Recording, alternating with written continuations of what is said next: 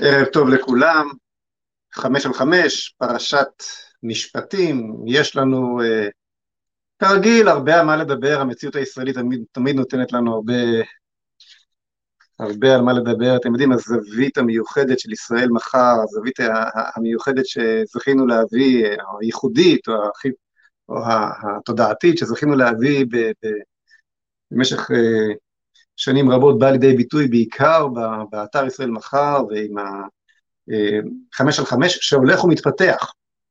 אז אה, קודם כל אני רוצה לבקש מכם באמת להוריד את האפליקציה. הקישור לאפליקציה מופיע גם בפוסט שמפנה אל השידור הזה ובכל פוסט. אפשר להיכנס פשוט ל App Store של גוגל ולהוריד את האפליקציה של ישראל מחר, ואז אתם מקבלים פשוט הישר לנייד שלכם אה, הודעה על כך שיש משהו חדש באתר, כל אה, מחשבים מסלול שעולה, כל פוסט, כל, אה, כל הגיג, בצורה הזו אנחנו עוקפים את משטרת המחשבות של פייסבוק ואת משטרת המחשבות של אה, אה, כל, אה, אני יודע מה, קברניטי התודעה, השולטים בתודעה, בתודעה העולמית, הפייסבוק שלי אה, הוא צל חיוור של מה שהיה בעבר, אה, פשוט משום שצוקרברג אה, חונק אותו, הנה אתם מקבלים עכשיו את ההודעה גם. אגב, אי אפשר להוריד את האפליקציה הזו מה App Store של, של אפל, משום שהם החליטו שהם לא מוכנים להעלות אפליקציות של גורמים שעושים שמדברים נגד משטר הקורונה, נגד, אה, כי אנחנו מדברים, אומרים את האמת על כל עניין הקורונה, אנחנו גם בשידור הזה נדבר כמובן על הנושא הזה וחוק הסמכויות שעבר השבוע, אז כרגע ניתן להוריד את ה App Store הזה, את, את האפליקציה הזו רק מה App Store של גוגל, לך תדע שם עד מתי זה יהיה, אז הזדרזו והורידו את האפליקציה, אנחנו לא מנדנדים באפליקציה הזו, לא שולחים הודעות סתם, כשיש לנו הודעה לשלוח אנחנו שולחים אותה למכותבים שהשאירו את האימייל שלהם, וכך מקבלים למשל פעם בשבוע את, ה, את הפרשת שבוע וכולי, אנחנו אה, אה, שומרים על אה, פרטיותכם, על לא, מנד, לא מנדדים לכם, אבל יש בהחלט אנשים שאומרים לי במפורש, ישראל מחר הוא צינור החמצן שלנו לחש, לחשיבה חירותית שפויה, ואנחנו כל הזמן נכנסים לדעת אם יש משהו חדש, אז ככה אין צורך, אתם מקבלים את זה, וזהו זה. אז קודם כל תורידו, תורידו את האפליקציה. דבר נוסף, חידוש משבוע שעבר שעבד יפה מאוד, והוא, אנחנו אה, הופכים את החמש של חמש בעצם לאינטראקטיבי. בשלב השאלות אני גם אקרא את השאלות בכתב, וכשאקבל איתות על כך שיש אה, מישהו שרוצה לשאול בשידור חי, אה, אה, אני אשתדל להעלות אותו גם כן, וזה, שבוע שעבר זה הלך מאוד יפה, זה היה מאוד מעניין, קיבלתי תגובות מאוד מאוד חמות על הדרך שבה זה נעשה. הנה מספר הטלפון שבו אפשר להשאיר הודעת וואטסאפ, ובמספר אה, הזה, ולשאול את השאלה ולהשאיר את השם, ונשתדל להעלות ככל שרק, ככל שרק ניתן. אני חושב שנכון שנשים גם אפשרות להשאיר שאלות בטלגרם וב, או בערוצים אחרים, כי הוואטסאפ כידוע, גם הוא שייך לצוקרברג, ולך תדע מתי הוא יוריד אותו. אוקיי, אבל זאת, אה, זה הערה לסדר, לסדר לעצמי ו, ו, ולחבריי. אז בואו נתחיל, לא, לא, לא, לא על איפה בכל, בכל הנושאים שנדבר עליהם היום, בואו נתחיל, אני רוצה לשאול אתכם שאלה, אני רוצה קודם כל להקרין לכם אה, שאלה ששאל חבר הכנסת היקר עמיחי שיקלי בדיון בוועדת הכנסת, בוועדה בכנסת שעסקה בנושא, בנושאי אתרים ארכיאולוגיים ביהודה ושומרון. בואו נראה מה שואל עמיחי שיקלי את חברי הכנסת של המשותפת. בואו נראה. עופר כסיף, איזה אתר ארכיאולוגי חשוב יש לפלסטינים ביהודה ושומרון? דבר אליי. קדימה, תדבר. איזה אתר ארכיאולוגי חשוב יש לפלסטינים ביהודה, ביהודה ושומרון? שואל עמיחי שיקלי את עופר כסיף. ואת חברי הכנסת הערבים של הרשימה המשותפת, נו, מה אתם אומרים? מה התשובה? נשמע כמו נוקאוט, נכון? ברגע שאנחנו אומרים, אין, אה, ברגע שאנחנו שואלים את השאלה הזאת, אה, אה, ערבי שמדבר על האומה הפלסטינית, ספר לי קצת על הארכיאולוגיה שלך, על ההיסטוריה שלך. שיקלי הוא לא הראשון ששואל את השאלות האלה, כמובן, והאמת היא שזה צץ, צץ, אני שמתי לב לדבר הזה כי זה צץ באתר סרוגים, ואתר סרוגים לא דיווחו שחבר הכנסת עופר כסיף, היהודי של המשותפת, כן, הקומוניסט, הוא והרשימה המשותפת גם, גם בנויה מרשימה אה, קומוניסטית, חד"ש, כן, שהיא בעצם ההמשך של מק"י, מפלגה קומוניסט, קומוניסטית ישראלית. חבר הכנסת כסיף ענה לו, נו, מה אתם חושבים שחבר הכנסת כסיף ענה לו? בואו ונצפה. עופר כסיף, איזה אתר ארכיאולוגי חשוב יש לפלסטינים ביהודה ושומרון? דבר אליי. קדימה, תדבר. זה לא שלי ולא שלכם. תספר לי על אתר מורשת פלסטיני ביו"ש. חבר הכנסת שיקלי, תשלים את דבריך, בבקשה. בסדר, אני רואה ש... אתה יודע מה, אני מפנה רק שאלה לסמי אבו שחאדה, איזה אתר מורשת ארכיאולוגי פלסטיני יש ביהודה ושומרון, סמי? אה, עמיחי, אתה לא חייב להשיב אם אתה רוצה. מה זה, הקטע הדובר הבא, סמי. תודה, סמי. עמוקתה, עמוקתה. עמיחי, תודה. תודה רבה לחבר הכנסת אה, שיקלי. חברים, שנייה. יש כאן עוד מספר דוברים. טוב, סמי אבו שחאדה לא ענה, אבל חבר הכנסת כסיף, אני לא יודע אם הצלחתם לשים לב, אולי נקריא את זה תכף עוד פעם, רק את הקטע הזה, ענה גם ענה. הוא לא פראייר הכסיף הזה. בואו נשמע רגע אחד הראל, שים לנו רגע אחד רק את התשובה של כסיף. מובלעת, בחטף, אבל ענה. לא שלי ולא שלכם. תספר לי על אתר מורשת פלסטיני ביו"ש. חבר הכנסת שיקלי, תשלים את דבריך, בבקשה. בסדר, אני רואה ש... אתה יודע מה, אני מפנה רק שאלה לסמי אבו שחאדה, איזה אתר... לא, לא, לא, לכסיף, לא לסמי אבו שחאדה. דבריך. דבר אליי. מההתחלה, שים את זה רגע אחד מההתחלה. בוא תגיד לי, אדון עופר כסיף, איזה אתר ארכיאולוגי חשוב יש לפלסטינים ביהודה ושומרון? דבר אליי. קדימה, תדבר. זה לא שלי ולא שלכם. אוקיי, שמתם לב מה שהוא אמר, כסיף. זה לא שלי ולא שלכם. מי צודק? שיקלי או כסיף? מה אתם אומרים?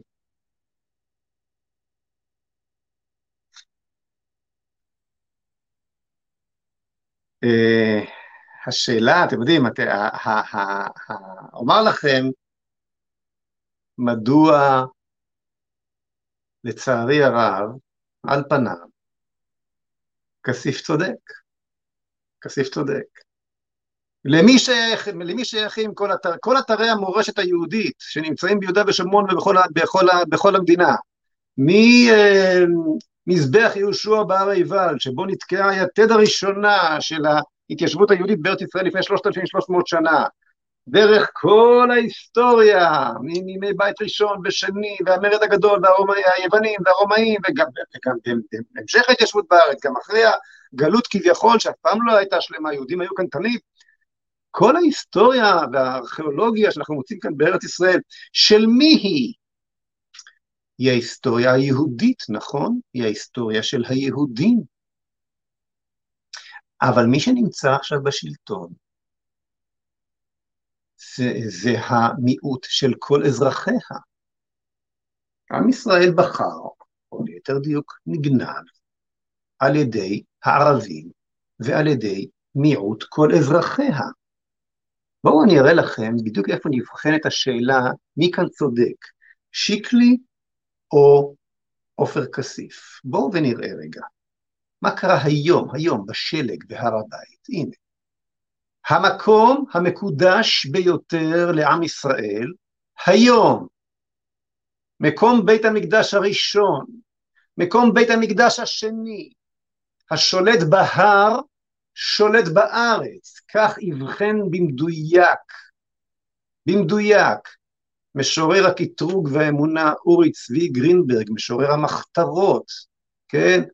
משורר, אה, משורר המחנה הלאומי, שהבין שכאן היתד ש, שבה נבחנת השאלה למי שייכת הארץ. ובכן, הטרוריסט הזה, באין מפריע, מייצר כאן בובת שלג של רקטה חמאסית במקום המקודש ביותר ליהודים, ללא הפרעה, ללא הפרעה, אני מאמין שהצופה בו מרחוק הוא איש ביטחון כלשהו, אז האם אנחנו מדינה יהודית שיכולה להישען על, על עברה ההיסטורי והארכיאולוגי? או מדינה שעושה הכל מכל כדי לומר, אנחנו לא מדינה יהודית, אנחנו מדינה ישראלית, מדינה שבה לשחאדה יש בדיוק את אותן זכויות שיש לשיקלי.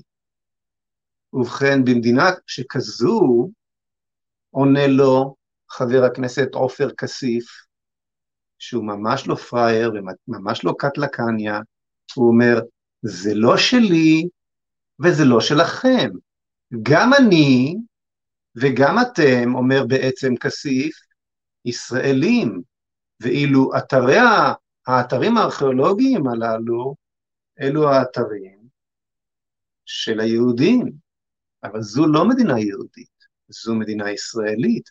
כשאתם חיברתם את היהודית ל...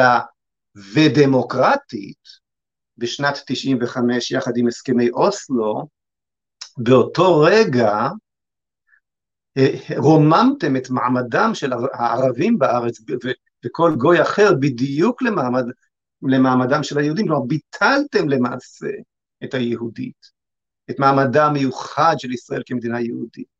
ומכאן שאנחנו יכולים לדבר בכנסת בערבית, מכאן שלמעשה אנחנו השולטים בארץ, כן, כי אנחנו השולטים בהר, אז אנחנו השולטים בארץ, תכף, תכף נדבר גם על כך, וצר לי, אבל אה, אתם הבאתם לכך שכסיף צודק, ולא שיקלי.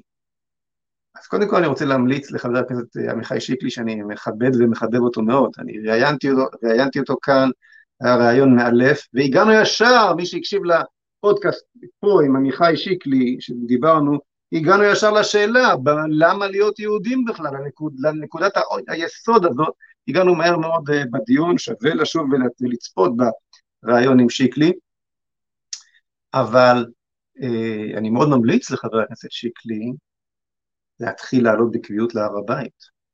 לא, שאם לא כן, אין לך מה להישען על זה שפעם היו כאן יהודים, אם אתה רק ישראלי. אם אתה רוצה לחבר את יהדותך לישראליותך, יש רק מקום אחד אמיתי שניתן לעשות את זה. אם אתה רוצה לחבר את יהדותך לארון הספרים היהודי, לדת היהודית, את ישראליותך, לדת היהודית וכולי וכולי, לפולקלור היהודי, זה לא מה שיחבר אותו במובן היהודי ללאומיות היהודית. ולכן זה בכלל לא ישנה שיהיה גם, גם כסיף, אתה יכול להיות, אתה יכול להיות אה, אה, אה, אה, בד, מחזיק בדת היהודית, בדת גרמני בן דת משה כמו שאמרו, ישראלי בן דת משה, או ישראלי מוסלמי, או ישראלי נוצרי, מה זה משנה? לא שלי ולא שלך יענה לך עופר כסיף. אז אם אתה רוצה לחבר את לאומיותך הישראלית ליהדותך, לאומיות כבר, כבר מחוברת לטריטוריה, יש רק מקום אחד שבו אתה יכול לעשות את זה, בהר הבית, המקום שמחבר את הלאומיות הישראלית ליהדותה, לשורשה היהודי, למשמעותה היהודית ולייעודה היהודי ולקדושתה. המקום היחיד שמחבר את המסע הנצחי של עם ישראל מן הלך לך של הקדוש ברוך הוא לאברהם אבינו, אל ארצך ומולדתך על בית אביך, דרך כל סיפור הדורות והארכיאולוגיה וההיסטוריה והכל, עד היום אל הנקודה היהודית בצורה הלאומית, הוא אחד ויחיד, אחד ויחיד, הר הבית בירושלים. כשאתה מפקיר אותו, כסיף צודק. כשאתה, שיקלי ואחרים, תשובו אליו, תתחברו אליו, תעלו אליו, תוכלו לדבר גם על אתרי המורשת שלכם כאומה יהודית, ולא רק כאומה ישראלית חדשה. היום אנחנו בסך הכל מין, מין נשף מסכות שכזה. היהודים באים לנשף עם מסכה של ישראלים, והערבים באים לנשף עם מסכה של פלסטינים, והארכיאולוגיה היהודית, או, שלא, או כל הארכיאולוגיה שלא תהיה, צלבנית, שלא, שלא תהיה, שלא נראה איתה שם, היא לא שלנו ולא שלכם. בדיוק כמו שאומר uh, כסיף. סלח לי שיקלי, כן. טוב, אה, נעבור עכשיו, כן, אני מקבל פה בינתיים הודעות לגבי שאלות, אם מישהו רוצה לעלות ולשאול שאלה תוך כדי השידור, מוזמן לעשות את זה. אוקיי. נעבור עכשיו לנושא, לנושא הבא, ולקראת הנושא הבא אני מבקש להראות לכם ציוץ של אה, עיתונאי שצייץ היום, עיתונאי בשם אה, בר שם, בר שם אור. בואו נראה את הציוץ הזה.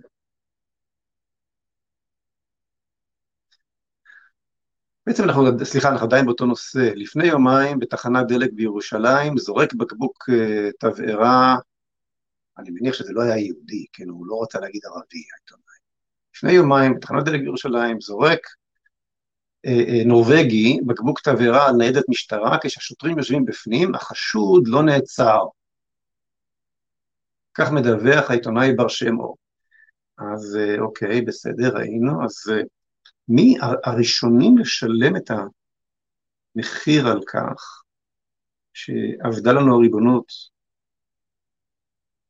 כלומר, בהר הבית מסרנו אותה מיד אחרי ששת הימים, עכשיו היא עובדת לנו הריבונות בירושלים ובנגב ובכל מקום אחר, הראשונים לשלם לקחת את המחיר, ומי שאמורים לשמור על הריבונות הזו, אבל לקחנו מהם את הנשק הכי חשוב, את הצדק. לקחנו מהשוטרים המסכנים, ולקחנו מהחיילים המסכנים, לקחנו מהבנים המסכנים, מהבנים והבנות המסכנות שלנו, כן, שמשרתים שם, המג"בניקים והשוטרים, ולקחנו את זה מהם. והם הראשונים לשלם את המחיר. חוטפים את ההשפלות, חוטפים את בקבוקי התבערה, חוטפים את כל הביזיון, ורק חושבים מתי אה, אה, נלך הביתה, מתי ניסוג מכאן.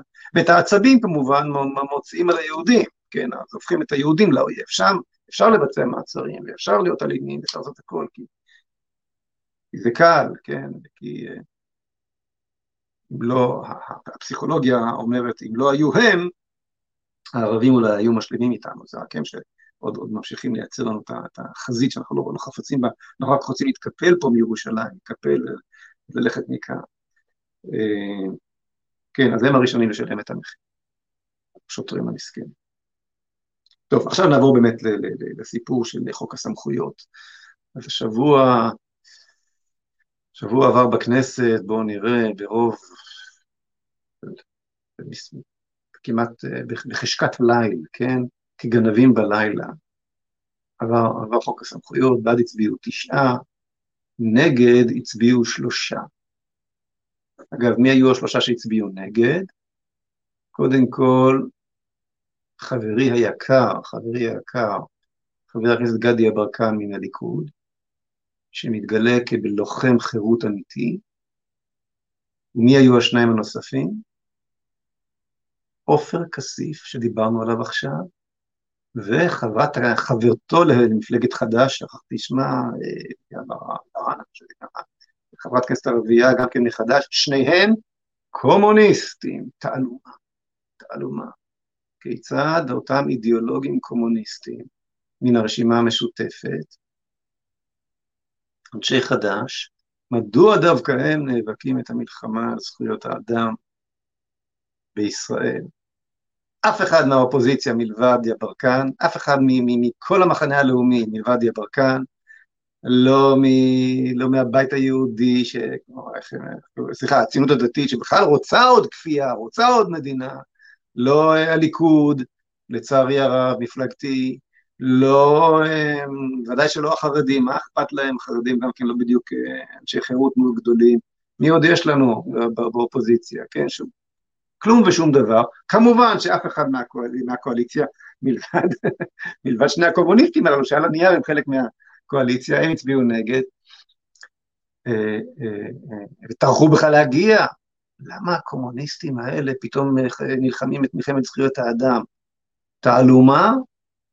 נו, נו, לא יודע. הקומוניסטים תמיד דיברו גבוהה גבוהה על זכויות אדם עד שהגיעו לשלטון, ואז ראינו מה הדיבורים הללו שלהם שווים, כן? ההפך הגמור והמוחלט בזכויות אדם, אז זה, לא יודע, אולי עופר כסיף באמת מאמין לעצמו כשהוא מדבר על זכויות אדם, למרות שהאידיאולוגיה שלו אה, אה, גב, היא מובילה בכל קנה מידה אפשרי בפגיעה בזכויות אדם ובחיי אדם בכל ההיסטוריה האנושית. ו- ו- וזה מה שהיא תעשה אם חלילה וחצי שוב תגיע לשלטון, ובצורה כזו או אחרת היא אכן מגיעה לשלטון בצורה שונה. אני הרחבתי על כך בשבוע שעבר, שלמעשה המבנה הגלובלי, של השלטון הגלובלי, מה שאנחנו צופים בו כרגע, הוא, הוא, הוא בעצם סוג חדש של קומוניזם. אבל נשאיר כרגע את השאלה הזאת, איך זה שרק שני הקומוניסטים הללו הצטרפו לחבר הכנסת יברקן והצביעו נגד, כי לא זה מה שחשוב. מה שחשוב הוא שאף אחד לא שם לב. כמעט אף אחד לא שם לב. זה לא מעניין אף אחד. החברה הישראלית חיה ממילא כבר בתודעה של שיעבוד, אפשר לשעבד אותה בקלות שכזו, להעביר באישון ליל, בהצבעה מגוחכת של, של תשע נגד שלוש, בחוק שאמור היה להניע את אמות הסיפים ולהרעיד את הכנסת, והיינו צריכים לשמוע זעקות שבר וקריאה שנייה ושלישית, וחברי כנסת שנשכבים על הרצפה ויוצאים מן האולם, וכמעט אה, מלחמות, מלחמת אגרופים. מה אומר החוק הזה? זה חוק עוקף כנסת. זה חוק שלוקח מכל אזרח בישראל את הריבונות שלו על מדינתו. אתם הריבון, אתם אזרחי ישראל, אתם הריבון לעזאזל. אתם שלחתם אותם לשם לכנסת. בשביל מה? כדי שימחקו אתכם. זה מה שאומר החוק הזה. חוק הסמכויות. לא נשמע כדבר הזה מעולם בשום משטר דמוקרטי שהכנסת מחליטה שהממשלה יכולה לחוקק, לחוקק חוקים בעצמה, חוקים ותקנות בעצמה. מטורף. בעצם כן נשמע. אתם יודעים מתי זה נשמע? אסור לעשות את ההשוואה הזאת, אני כמובן לא משווה חלילה וחס בין מדינת ישראל לגרמניה הנאצית, אבל את התהליכים צריך לזהות ולהזהיר מפניהם, את זה חובה לעשות. אז חוק כזה חוקק על ידי המפלגה הנאצית בגרמניה והעביר סמכויות מן המחוקק אל, המש, אל המשטר הנאצי. חוק הסמכות אני חושב שקראו לו, חוק ההסמכה, אני מציע לכולם שוב לקרוא את ה... מאוד מאוד ממליץ לקרוא את הספר הזה, סיפורו של גרמני. סבסטיאן הפנר, סיפורו של גרמני בהוצאת חרגול. בדיוק התהליכים הללו. מספר בדיוק איך, איך, איך, איך, איך, הדבר, איך, איך החברה הגרמנית לאט לאט לאט ויתרה על, על כל חירויותיה וקיבלה על עצמה את כל הדברים הללו. אז החוק הזה התקבל השבוע. ו... וזה הזכיר לי, החוק הזה, כיצד התקבל חוק נוסף כשאני הייתי חבר כנסת. עכשיו, לפני שאני, לפני שאני מקרין לכם את ה, שוב את הסרטון הקצר ששמתי היום בפייסבוק, כדי לדבר על העניין הזה, אני רוצה, אני רוצה להסביר משהו. לפעמים אנחנו, לא לפעמים, הרבה פעמים אנחנו ממשיכים להתווכח ולדון על נושא שכבר, כשהרכבת כבר עזבה את התחנה, אנחנו לא שמים לב שהרכבת כבר עזבה את התחנה. אנחנו ממשיכים לדבר על דמוקרטיה ועל זכויות אדם כשכבר שנתיים אנחנו עמוק בתוך דיקטטורה ולא שמים, לא שמים לב שהרכבת כבר, כבר, כבר עזבה את התחנה. לא הייתה אה, נוכחות בכנסת כי זה מביך, כי חבר'ה, זה היה גם מאוחר בלילה, לא, לא, זה לא עניין אף אחד. אה, ברור שזה יעבור, ברור שאנחנו נמצאים בתוך, בתוך דיקטטורה עמוקה, ברור שהתודעה הציבורית כבר מקבלת את זה, אז למה שאני, חבר הכנסת, אשאר עד מאוחר בלילה וגם יביך את עצמי על משהו שבכל זאת הוא קצת מביך הסיפור הזה, כן? ניתן לכמה פראיירים שם שבכל זאת ילכו להצביע או מוכנים להילחם על העניין הזה ולא מתביישים בו, אני אפילו לא נכנסתי להבין מי היו התשעה ש, שהיו שם להצביע בעד. זה לא עניין אותי. עניין אותי יותר אותם אלו ש, שנשארו בחוץ, לא באו להצביע, זה, זה מה שעניין, כן? וכמה, 108 חברי כנסת ש, שלא באו להצביע, עשירית מהכנסת נכחה, עשירית מהכנסת נכחה בחוק הגורלי הזה, שמבטא למעשה את הדמוקרטיה הישראלית, שהופך את הדמוקרטיה הישראלית באופן רשמי לדיקטטורה. אפשר להחליט עכשיו, תחת מעטה הקורונה, להזריק את ילדיכם בכפייה, בלי הרשות שלכם, כי עכשיו מצב חירום. למה לא? אפשר להחליט שאת, שהם לא מחוסנים, הולכים רק, בצד, רק, רק, רק בצד שמאל של המדרכה ועם כובע אדום על הראש. בלי כנסת, בלי, בלי, אה, בלי הצבעה, בלי, בלי, בלי, אה, קריאה ראשונה, ועדה, קריאה שנייה, שלישית, בלי כל זה. אפשר להחליט, אין שום בעיה. לך תדע, תחת מעטה ואתם חושבים, ואתם חושבים שהם לא יעשו את זה? בוודאי שהם יעשו את זה. מדוע? כי הם יכולים. ככה זה עובד. נתת, לחתול אה, אה, אה, לשמור על השמנת, להחליט, ויותר מזה, להחליט מתי מותר לו לאכול את השמנת, מתי אסור לו לאכול את השמנת, מה אתה חושב שהחתול יחליט? האם המצב מצדיק שהחתול יאכל את השמנת, כלומר את, את החירות שלכם, שמשטר ינכס לעצמו עוד מהחירויות שלכם? נתתם לחתול לשמור על השמנת בחוק הזה, ועכשיו הוא, הוא, הוא יאכל אותה. מכל, מכל היבט שרק אפשר. ואתם לא יודעים מה הדבר הבא. תראו, ה, תראו את האומיקרון הזה אה, אה, אה, כמשל. אתם זוכרים את... אה, אה, אוקיי, לפני, לפני האומיקרון נדבר על זה. למה נועד החוק הזה? תכף, תכף נדבר. אבל, אבל אה, אה, העיקרון הזה שהחברה ממשיכה כלומר שהאזרחים ממשיכים, אצלנו זה עובד לאט, אנחנו עסוקים ביום-יום, אנחנו לא מבינים מה עושים לנו עד שמאוחר מדי. אנחנו לא מבינים שכבר אין דמוקרטיה ואין פה שיעבוד, האזרח הקטן חי את חייו ואומר לעצמו, יהיה בסדר, אין לו זמן להתעסק בדברים שהם גדולים מדי. חירות זה דבר מופשט, מה פתאום, עכשיו יש מחלה, מה אתה מבלבל לי במוח, זריקות, וזה, מה זה קשור לדיקטטורה, ולאט לאט, כמו, כמו שרימפס כזה, ששמים אותו בסיר ומבשלים אותו חי, לאט לאט מרימים את החום, הוא לא מרגיש שהוא מתבשל חי. אז עכשיו, אז עכשיו אתה כבר נמצא במקום שאתה כבר לא חי, אתה כבר מעדן שמוגש לשולחן, אתה עדיין חושב שאתה קיים בכלל. אתה עדיין חושב שיש לך דמוקרטיה ושיש לך חירות האדם ושאתה ריבון פה, כן? אז עכשיו, אבל כשאתה כבר מבין שהמציאות כבר עקפה אותך, זה כבר לא מעניין. אז אפשר להעביר את זה באישון ליל. הציבור הלאומי התרגל שהממשלות בכל, בכל, אה, זה, זה, זה מתחבר עכשיו מה שאני אומר, מה שדיברנו בתחילת, בתחילת השידור. הציבור הלאומי התרגל שכל הממשלות של השמאל, של הימין, אמרו, ירושלים תישאר תמיד מאוחדת, בירת ישראל מאוחדת לנצ... לעד ולנצח נצחים, אנחנו שומרים על ירושלים, וכן הלאה וכן הלאה. אממה, אממה, ציפי לבני, שרת החוץ, החליטה שהיא תנהל משא ומתן על ירושלים, על ירושלים, ואני חבר כנסת, ואני חבר כנסת.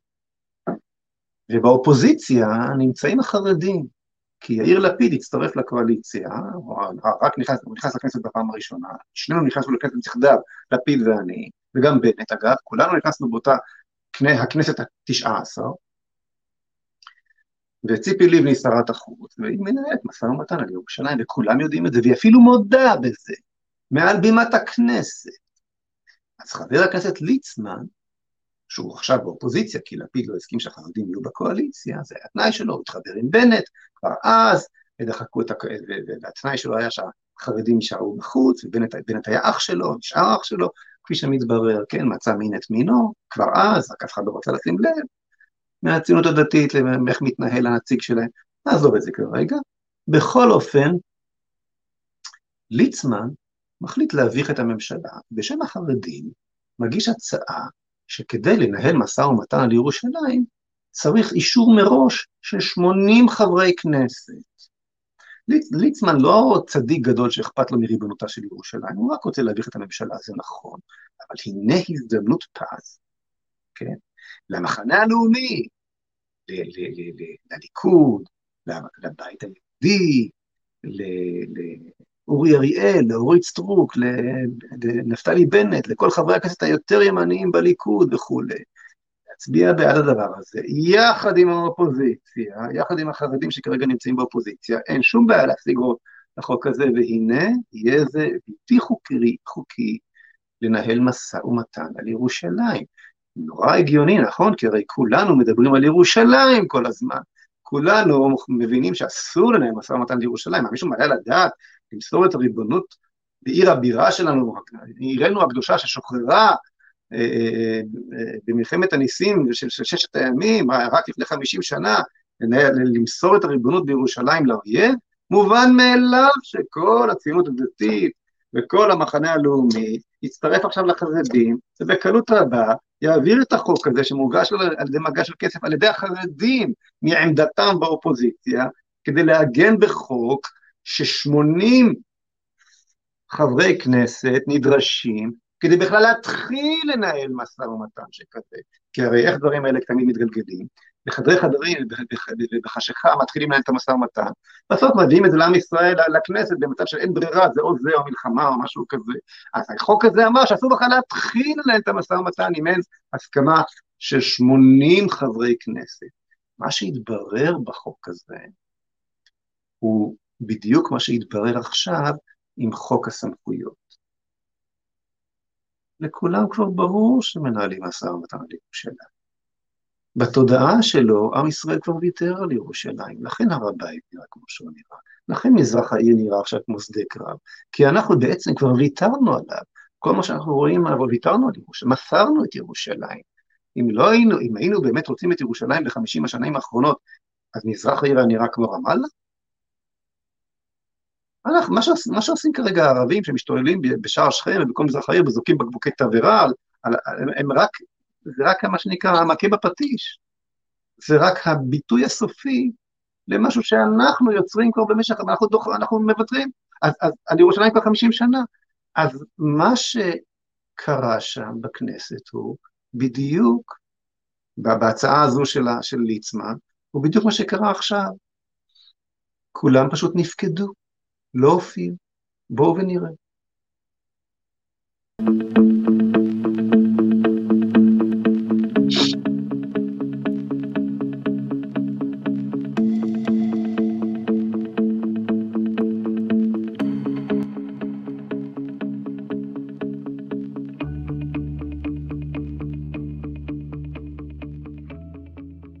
ממשלה עד היום הוא ראש ממשלה.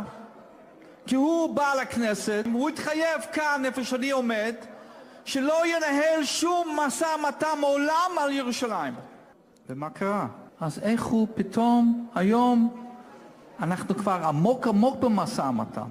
לא יכול להיות מצב שרוב הכנסת חושבת, גם ועדת שרים, שהחוק הזה לא, שאומר לא נהל משא-ומתן, אלא אם כן 80 חברי כנסת מהבית תומכים בו, אז מותר לנהל משא-ומתן בירושלים.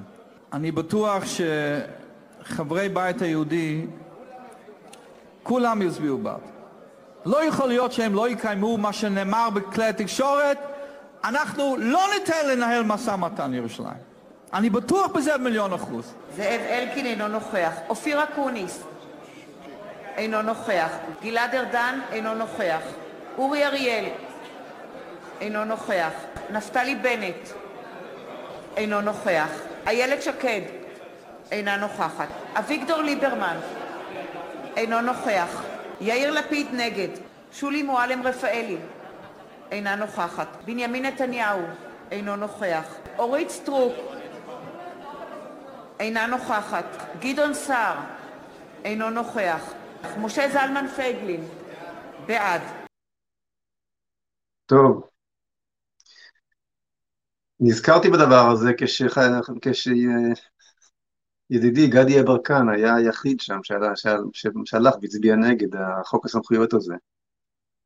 גם אני ב-2014 וגם גדי עכשיו, בעצם נמצאים בתודעה אחרת, תודעה אחרת. התודעה הישראלית כבר ויתרה על ירושלים ב-2014 ועוד קודם לכן, והתודעה הנוכחית ויתרה על הדמוקרטיה כבר לפני שנתיים. ואנחנו עכשיו במלחמה על הצלתם או השבתם והצלתם גם של זה וגם של זה. נחזור עכשיו לעניין, לעניין חוק הסמכויות. מה בעצם באמת מבקש אה, אה, להשיג החוק הזה, כן? לכאורה, אנחנו נמצאים במצב חירום, מגפה, ואנחנו כל היום שומעים, עכשיו כבר בתי החולים אומרים לנו, מדווחים לנו השכם והערב, נמצאים בשלב הכי קשה, המצב שבו הם היו בהתפרצויות הקודמות, במצב הכי קשה, ואנשים מתים וכולי וכולי וכולי.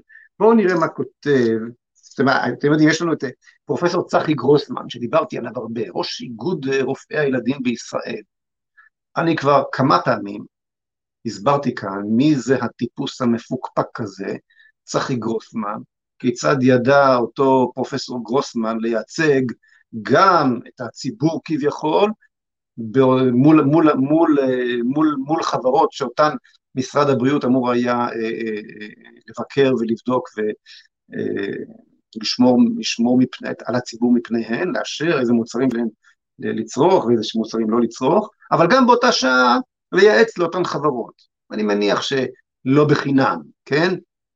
כלומר, גרוסמן זה הוא לא פראייר, ידע לקבל, אני מניח שהוא לא עובד בחינם כשהוא הפרזנטור של הזריקות הללו, או אחד הפרזנטורים המובהקים של הזריקות הללו, דוחף אותם בכל, תחת הסיסמה, איגוד רופאי הילדים, ראש איגוד רופאי הילדים, גם לילדים שלא חולים בקורונה, קורונה לא מסוכנת להם, השפעת מסוכנת להם פי כמה וכמה, בוודאי לא צריכים את החומר, את הזריקות המפוקפקות האלו, הללו שנקראות אה, חיסון משום מה, ו...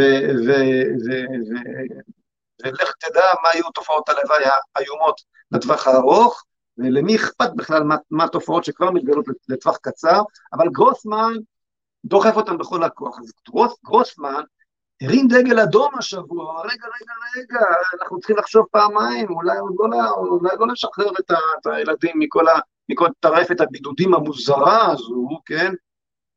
שמשגעת פה את כל המדינה, כי, כי, כי עכשיו מגיעים עוד נתונים, ולהחזיק את מצב החירום בכל מחיר, אומר, אומר uh, גרוסמן. והנה מתחילים לצוץ עוד ועוד רופאים שהם מגלים אומץ, אז מסתבר שיש, שהוא לא רופא הילדים היחיד בארץ. בואו ונראה את, מכת, את מכתבו של פרופסור איתי שביט. תגדיל לנו את זה, נראה מההתחלה. אז אה, כן, זה מ-26 בינואר, עבור מנכ"ל אה, משרד הבריאות, אה, נחמן אש, פרויקטור הקורונה, נייר עמדה של החוג לרפואה דחופה בילדים. בואו נעבור רגע, נראה מי חתום על המכתב הזה לפני שאני מתחיל לקרוא, להקריא אותו. אז יש לנו פה את פרופסור איתי שביט, שהוא יושב ראש החוג לרפואה דחופה של ילדים, האיגוד הישראלי לרפואה דחופה, ובשם פורום מנהלי מלר"ד ילדים. אז בואו נגיד שפרופסור איתי שביט, עכשיו בואו נחזור להתחלה, אה, פרופסור איתי שביט קצת מבין ברפואת ילדים, בטח שלא פחות מהפרופסור גרוסמן, מהפרזנטור של משרד הבריאות. אז הוא כותב נייר עמדה, החוג לרפואה דחופה של ילדים. אנו פונים בשם החוג לרפואה דחופת ילדים, רופאות ורופאי מרכזי המיון ורפואה דחופה, ילדים ברחבי הארץ, למקבלי החלטות לאור השיח המתחדש בדבר החזרת בידודי ילדים למערכת החינוך והשבת הסדר, הסדר יום הפוגע בהתפתחותם ומחמיר את מצבם הנפשי של ילדי ישראל. קראנו היום בתמיהה אה, הוא מוסיף ואומר, את אמירתו של ראש האיגוד לרפואת ילדים, הוא לא מציין את שמו, זה אותו גרוסמן, בדבר דגל אדום במרכאות, אשר מורם בקרב רופאי הילדים או מחלקות הילדים, לאור ממדי תחלואת הקורונה בילדים ונוער. אנו, שמאיישים את מרכזי הרפואה הדחופה יומם וליל, איננו שותפים לתחושה הזו. מדברים בעדינות, כן? נהפוך הוא, הרושם הוא כי לעת עתה התחלואה בילדים קלה, ואינה קרובה מבחינה מספרית לספיקת המערכת. יש לנו עוד, לא, זה לא מתחיל לדגדג ליכולת הספיקה של המערכת.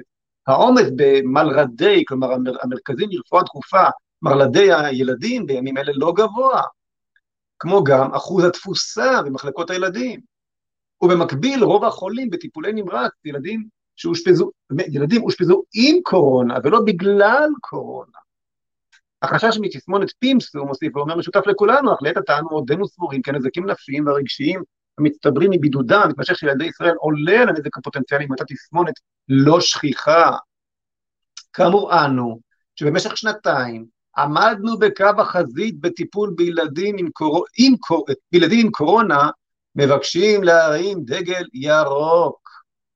דגל של תקווה שיעלה על נס את בריאותם הנפשית של ילדינו ויאפשר להם לחזור שגרת חייהם ללא בידודים הנטולים ערך רפואי, אין שום צורך בבידודים הללו, חוץ מללחוץ את ההורים לחסן את, להזריק לילדיהם, או אפידמיולוגי, במצב התחלואה הנוכחי, בברכה, פרופסור איתי שביט, יושב ראש הרופאה, החוג לרפואה דחופה וכן הלאה וכן הלאה. אז מי צודק? למי אתם מאמינים? לפרזנטור, לפרופסור, באמת, אין, אין לי מילה אחרת, המפוקפק הזה, לאור התנהלותו בעבר, ולאור הריחוק שלו מהמציאות העובדתית. אה, צחי גרוסמן או לפרופסור איתי שבי. ובואו נראה מה עוד, כשאנחנו מדברים על מצב חירום, שבגללו היינו צריכים את חוק הסמכויות, כן, איך הגענו לזה? אמרנו חוק הסמכויות, כי יש כאן, כי יש כאן מצב חירום, בואו נראה מה אומר לנו פרופסור גריס, רק השבוע. פרופסור אה, גריס יעקב, מנהל מחלקת קורונה באיכילוב, אחוז התמותה מאוד נמוך, וגם כש... וגם האומיקרון זה לא סיבת המוות, בואו בוא נקרא קצת. פרופסור גריס יעקב, מנהל מחלקת קורונה ו', הגל הזה, אה, אמרו לפניי, ואחזור גם כעת, שונה מכל הגלים, החולים שמגיעים הנה עם מחלות רבות, מחלות רקע רבות, ולא בגלל האומיקרון. כל מה שהם מדווחים לכם, חברים, הם משקרים. בואו תעצור רגע, אה, אה, הראל, כל מה שמדווחים לכם, זה פש... בחדשות ובערוצי התעמולה 14, 13, 12, 11, זה תחלואה עם קורונה, לא בגלל קורונה, אלא עם קורונה.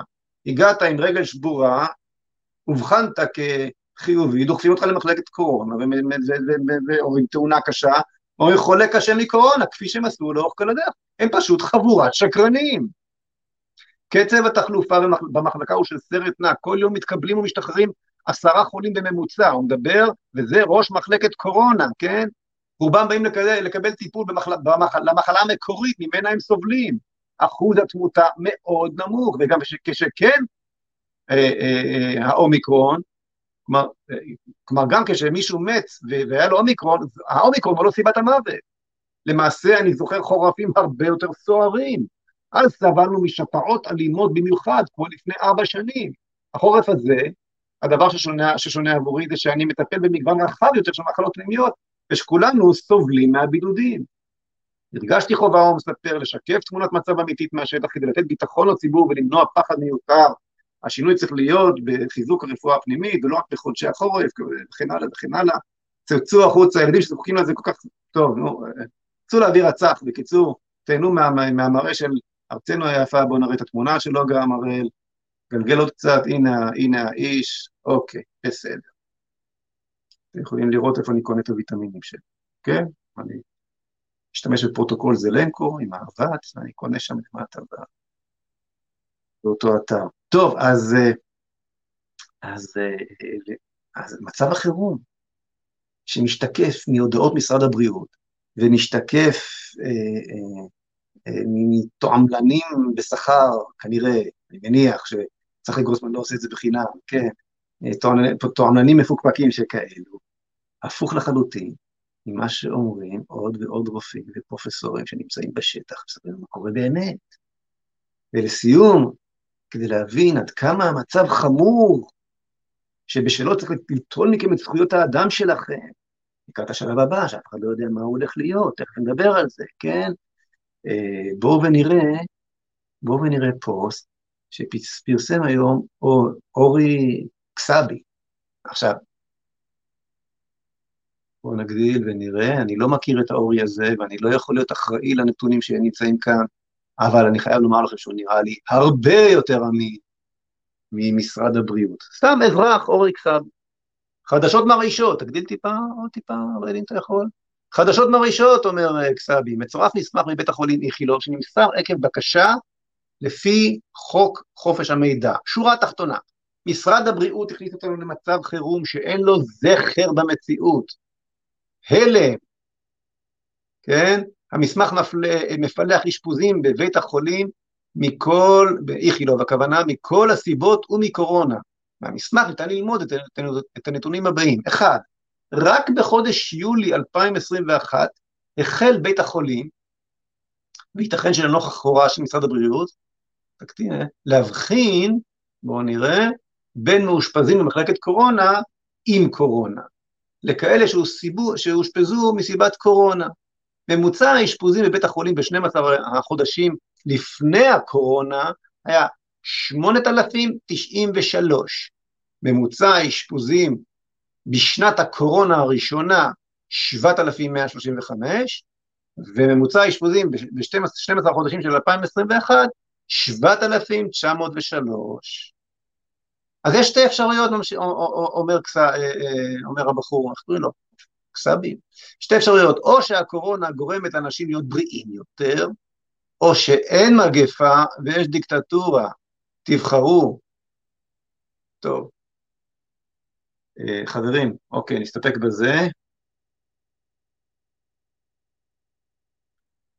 אז למה הם צריכים את חוק הסמכויות הזה? מדוע? פחות אשפוזים מאשר בשנה רגילה.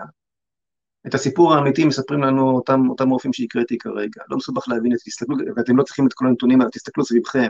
אתם רואים אנשים נופלים ברחובות, אתם רואים ילדים אה, שמתים מקורונה, ילדים שאתם מכירים ילד שמאושפז במצב קשה מקורונה, שאתם יכולים לדבר עם ההורים שלו, עם החברים שלו, ולומר מה, מה היה הסיפור שם, למה בכלל הגיע לבית החולים, אתם מכירים מישהו כזה שהגיע לבית החולים בגלל אומיקרון, בגלל קורונה, אתם מכירים ילד אחד כזה?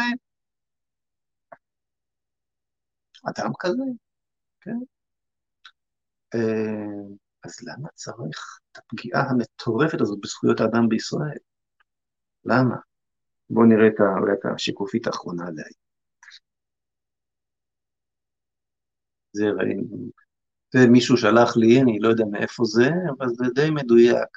זה היה אמור להיות מאבק נגד המגפה כדי להגן על האזרחים, אבל זה נהפך להיות מאבק נגד האזרחים כדי להגן על המגפה. אתם רואים פה חייל שיורה בכם מזרק. כן, מה ש... המדיניות שאתם רואים כאן היום, אוקיי, אפשר להוריד את זה. אין ספק, חברים, שמה שאנחנו רואים כאן זה מה שאנחנו רואים כאן זה שימוש עולמי, לא רק בישראל, שימוש בכביכול מגפה. יש מחלה, יש קורונה, צריך להתמודד איתה. אבל uh, הסיפור כאן הוא לא המחלה. הסיפור כאן הוא בטח לא מדע, הסיפור כאן הוא לא בריאות. הסיפור כאן הוא שימוש במגפה כביכול כדי לייצר uh, פחד uh, uh, ואווירה של פחד שקטנטני התקשורת, שברובה בצורה כזו או אחרת מבקשת את תקציבי משרד הבריאות, או ישנם גם ערוצים שבצורה כזו או אחרת שייכים לפייזר או לאותם גורמי, אה, גורמים כלכליים שגם, אה, שפייזר שייכת להם ואותם ערוצי תקשורת שייכים להם גם כן. בקיצור, אותם קטנטני תקשורת ש... מעודדים את ההפחדה הזו השכם והערב, ומדווחים לכם בכל רגע כמה אחוזים וכמה זה וזה. כל הדבר הזה נוצר, נועד לייצר אווירה של הפחדה שתחתה, תחתיה, כן, אתם אה, תמסרו עוד ועוד מחירויותיכם למדינה. שבוע ראיתי תמונה של חבר שלי מהליכוד, מתמודד לראשות הליכוד, כן, אה, היה ראש עיריית ירושלים, אדם מאוד מאוד רציני, מאוד מאוד uh, מוערך, גם על ידי, כן? Uh, מזריק לעצמו את. את הזריקה הרביעית. וכעבור יומיים, שלושה, דווח שאותו חבר כנסת נדבק בקורונה.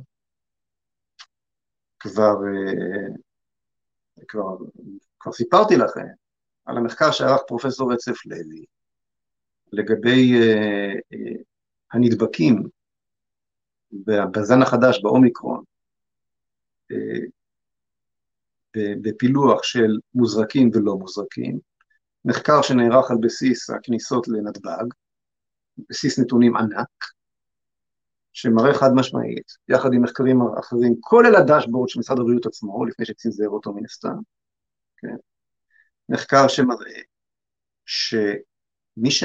שנדבקו עכשיו בגל האומיקרון הכי פחות, הוא מי שלא לקחו אף זריקה. שום זריקה. מי שקיבלו את השלישית, את הבוסטר השלישי, אה, נמצאים 14 אה, אחוז מעליהם, זאת אומרת, תבדקו ב-14 אחוז יותר ממי שלא מחוסנים, מי שקיבלו רק שניים, נדבקו ב-50% יותר. כלומר, ברגע הראשון הבוסטרים הללו אכן כנראה מעלים את, אה, את רמת הנוגדנים, אבל זו ממהרת תוך חודש-חודשיים ליפול, וממשיכה ליפול. אז מי שקיבל את השתיים כבר צנח ל-50% פחות חיסוניות ממי שלא קיבל כלום. מי שקיבל את השלישי עוד לא הספיק לצנוח ולהגיע אל, ה, אל, ה, אל הרמה הזאת, ומה יקרה למי שקיבל עכשיו את הרביעי? מה, אתם לא מבינים שאתם הופכים את עצמכם לנרקומנים של פייזר? עוד מעט תסתובבו כאן עם, אה, עם אינפוזיה של פייזר.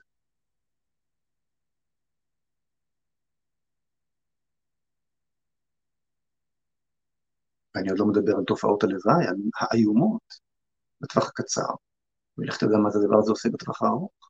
אבל המטרה היא להמשיך, להמשיך, להמשיך, להפוך את כל האנושות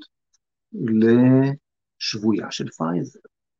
כמו שאני חוזר ואומר, על התודעה שלנו, על הנפש שלנו כבר השתלטו חברות המדיה, פייסבוק, טוויטר ודומיהן.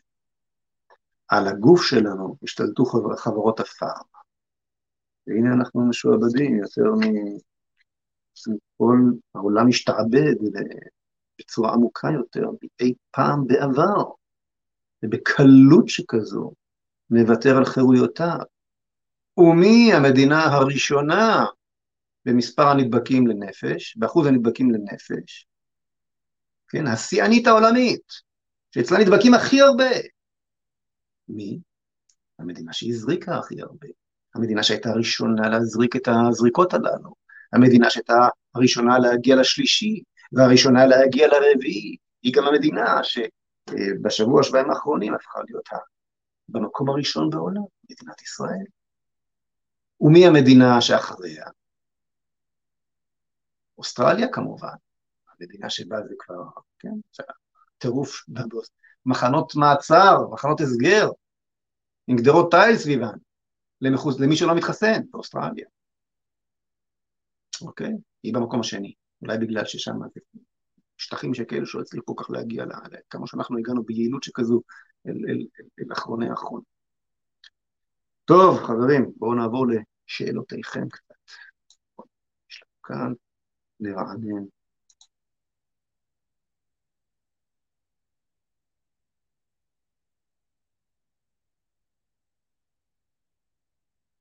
אוקיי, יוסף מנטינבד, מדוע להאשים את חברי הבית היהודי והליכוד שלא נכחו בהצבעה על ירושלים? הם צייתו למשמעת הקואליציונית. לכאורה מי שאשם הוא השיטה של ממשל קואליציוני שנוהגת בישראל שמחייבת משמעת בהצבעה, ולא החפ"שים שמשחקים בתוך השיטה הקיימת. מי שמפר לא ייבחר ברשימת מפלגתו בכנסת הבאה, כמוך. הפוליטיקאי המצוי אינו אמיץ כמוך, אז בואו נתקוף את השיטה, אומר יוסף מנטינגר. אה, יוסף, תראה, אה, קודם כל באופן פורמלי אתה טועה. לכאורה, אם היית צודק, לא היה צריך שחברי הכנסת יבואו להצבעה, רק נציג אחד של כל מפלגה. מדוע חברי הכנסת צריכים לבוא להצבעה, אוקיי? כי עדיין כל חברי הכנסת, בין אם יש פריימריז ובין אם אין פריימריז, גם, כש, גם כשראש המפלגה בוחר אותם, הוא בוחר אותם כי הם אנשי ציבור, כי מי, שני, מי שנהיה חבר כנסת אמור לייצג את הציבור. זאת השיטה. זה נכון, כלומר אין שום חוק שלפיו, מה שאתה אומר כאן, שהשיטה של ממשל קואליציוני שנוהגת בישראל מחייבת משמעת בהצבעה, לא נכונה. חוקית זה ממש לא נכון. אין שום חוק שמחייב חבר כנסת להישמע במשמעת הקואליציונית. ההפך הוא הנכון, ההפך הוא הנכון. חבר כנסת מחויב קודם כל להישמע לצו מצפונו, חבר, חבר כנסת צריך לראות את, את עצמו לא כגיבורים במערכת, אלא כמי שאמור לייצג בצורה המדויקת ביותר את הציבור, אז כפי שהציבור הכירו לפני הבחירות, לייצג את הערכים שבהם הוא דגל ובשלם נבחר, בין אם ישירות על ידי הציבור בפריימריז ובין אם בעקיפין על ידי אה, ראש, אה, ראשי מפלגתו. אנשים הכירו אותו על סמך הערכה ובחרו במפלגה על סמך בין השאר אה, חברי הכנסת שנמצאים ברשימתה. אתה צודק שיש באג במערכת. כן? מה, אותו חבר כנסת, גם צריך לדעת לשחק משחק קבוצתי, זה כבר, זה כבר פוליטיקה, אבל חבר כנסת צריך לדעת עד היכן הוא מקריב את הערכים שבהם הוא דוגל בהם למען ערכי הקבוצה, ובצורה הזו ממקסם את המטרות שאותה המפלגה רוצה להשיג, והיכן עובר הגבול, והיכן קו הגבול שבו, אה, שבו הוא כבר צריך אה, לעמוד על שלו. ו... ונדמה לי יוסף, שבשני המקרים הללו, גם בחוק שנועד לשמור על ירושלים, וגם בחוק שנועד לשמור על דמוקרטיה, החירות הבסיסית ביותר לטמן דה פליג, שהקו האדום הזה, יוסף, אה, נחצה. ייתכן שאתה צודק ובאמת צריך להחליף את השיטה, כי מתברר שאי אפשר לסמוך על חברי הכנסת. אז הבחירה הזאת היא בחירה נוראית בין צו מצפונם לבין, אה, לבין אה, סיכון עתידם הפוליטי והקריירה שלהם. והנה הדוגמה מדברת מולך כרגע, זה נכון, אבל, אה, אז אולי צריך להחליף את השיטה, אבל במהות השאלה שלך היא יושבת על הערכה לא נכונה של, של, של החוק, הבנה לא נכונה של החוק. אוקיי. חירותניק אומר, לדעתי הסיבה שחברי הכנסת של חד"ש הצביעו נגד החוק היא שהם רוצים להיות אלה ששוללים את הזכויות. אם הם לא יעשו זאת, אף אחד אחר לא צריך לעשות זאת, אף אחד אחר לא צריך. אה, שהדגש עליהם. אז כלומר, אתה אומר, הם רוצים להיות אלה ששוללים את הזכויות. אם הם לא יעשו זאת, אף אחד אחר לא צריך לעשות זאת מבחינתם. רק הקומוניזם הוא זה שצריך לשלול את הזכויות ושום אידיאולוגיה אחרת, או מטרה אחרת אינם יכולים לעשות זאת. אה, אני בהחלט מסכים איתך חירותניק, אתה, אתה אומר דבר מאוד מאוד נכון, הם אומרים אין אלוהים ורק אנחנו נחליף אותו. ורק לנו יש את הזכות לשאול אותו, כן, אני מסכים, כן. אה, ובנושא אחר, אני חושב שכדאי שתעשה פודקאסטים נוספים עם אנשי שמאל. הפודקאסט המוצלח ביותר היה עם גדעון לוי, דו שיח כזה מאפשר להבין את הדברים לעומקם. תראה, חירותניק, אתה צודק, הבעיה היא שקשה קשה למצוא איש שמאל, כמו גדעון לוי, שהוא נעים הליכות וכנה. תציעו לי, מישהו התקשר אליי, איזשהו בחור צעיר התקשר אליי וביקש ממני לעשות אה, איזשהו עימות עם, עם, עם פרופסור דן, דן שפטן, שקרא לחייב, אם אני לא טועה, הוא קרא לחייב בחיסונים וכולי, והשמיץ את הלא מתחסנים או משהו כזה. אין לי, אין לי עניין להתנגד, כשאני מעלה, אני, אני, אני מאוד נהנה אה, אה, להתמודד אינטלקטואלית עם בר פלוגתא אמיתית, וגדעון לוי הוא בוודאי כזה, אבל אה, אבל כשזה הופך להיות קרב אגרופים כזה, ש, ש, שכל עניינו הוא, הוא, הוא, הוא להשמיץ אחד את השני וכולי, אז אתה לא מגיע לנקודה, אתה לא מגיע לנקודה, ואין לי זמן לבזבז על דברים שכאלו, אז אדרבה, תציעו לי מישהו עם, עם, עם האצילות הבסיסית, ועם הכנות, ועם היושרה האינטלקטואלית, שיהיה השמאלן הכי גדול, שיהיה הערבי הכי קיצוני, לא אכפת לי, אני בעד, אני רוצה גם. אבל תמצאו לי אחד כזה ואני אשמח. לערוך איתו את הפודקאסט. אה, גדי יברקן תותח, אומר אה, דוד פייגלין. אני מסכים איתך דוד, ו... ומותר גם לבן שלי לעלות מדי פעם. עומר כשר. יש טעות בחישוב מבחינת מחשבים מסלול, עומר כשר מעיר לי איזושהי טעות, אוקיי, בסדר, 48 אחוז, לא 42 אחוז, אוקיי. חירות, מר פייגלין היקר, מדוע חברת בחזרה לליכוד ולא לעוצמה יהודית? האם אתה חושב שדרך הליכוד תוכל לבטל את התו הירוק ולדאוג לצרכים של העם? תראה, חירות, נתחיל מהסוף. כשיובל שטייניץ אה, התחיל לגלגל את הרעיון של חיסונים בכפייה, יובל שטייניץ מתוך הליכוד, כמו שיש לנו ב- בליכוד את, את פינת האור של גדי יברקן, יש לנו את פינת החושך והשיר, האור והחירות של גדי יברקן, יש לנו את פינת השעבוד, וה, וה, פינת החושך והשעבוד של יובל שטייניץ. אגב, יובל שטייניץ, בנושאים אחרים, אני מאוד מעריך אותו, יובל שטייניץ היה איש שבזכותו הופצץ הכור הסורי, כן? אבל, אבל בנושאים הללו יש אנשים שבכל הבנת חירות האדם, פשוט זוועה, והוא אחד מהם. אז אני מיד הוצאתי מכתב אל כל חברי הליכוד, ו... לא אגיד לכם שהדבר הזה דעך, אבל ככל הנראה, אי אפשר לדעת, ייתכן שבזכות עובדת היותי בליכוד, הדבר הזה לא אה, בא כהצעה רשמית של הליכוד. אה, כמו, ניתן היה, חברי הכנסת היו יכולים להתבלבל ולהיגרר אחר היוזמה הזו של, אה, של שטייניץ. רובם אגב אמרו לי ששוללים את זה מכל נכון. בכל אופן, אה, הייתי שם במקום הנכון. אם הייתי אצל, אה, אצל עוצמה, אם הייתי בעוצמה יהודית, כמו שמציע חירות, מה הקשר, מה, איך, איך יכולתי ממפלגה אחרת לבוא ולומר לחברי הליכוד, אבל לדעתי צריך לנהוג. אני, אני נמצא שם באופן קבוע, משתתף בישיבות הסיעה ומנסה להשפיע. אז קודם כל, מסתבר שעובדתית שאני כן נמצא במרחב הרלוונטי.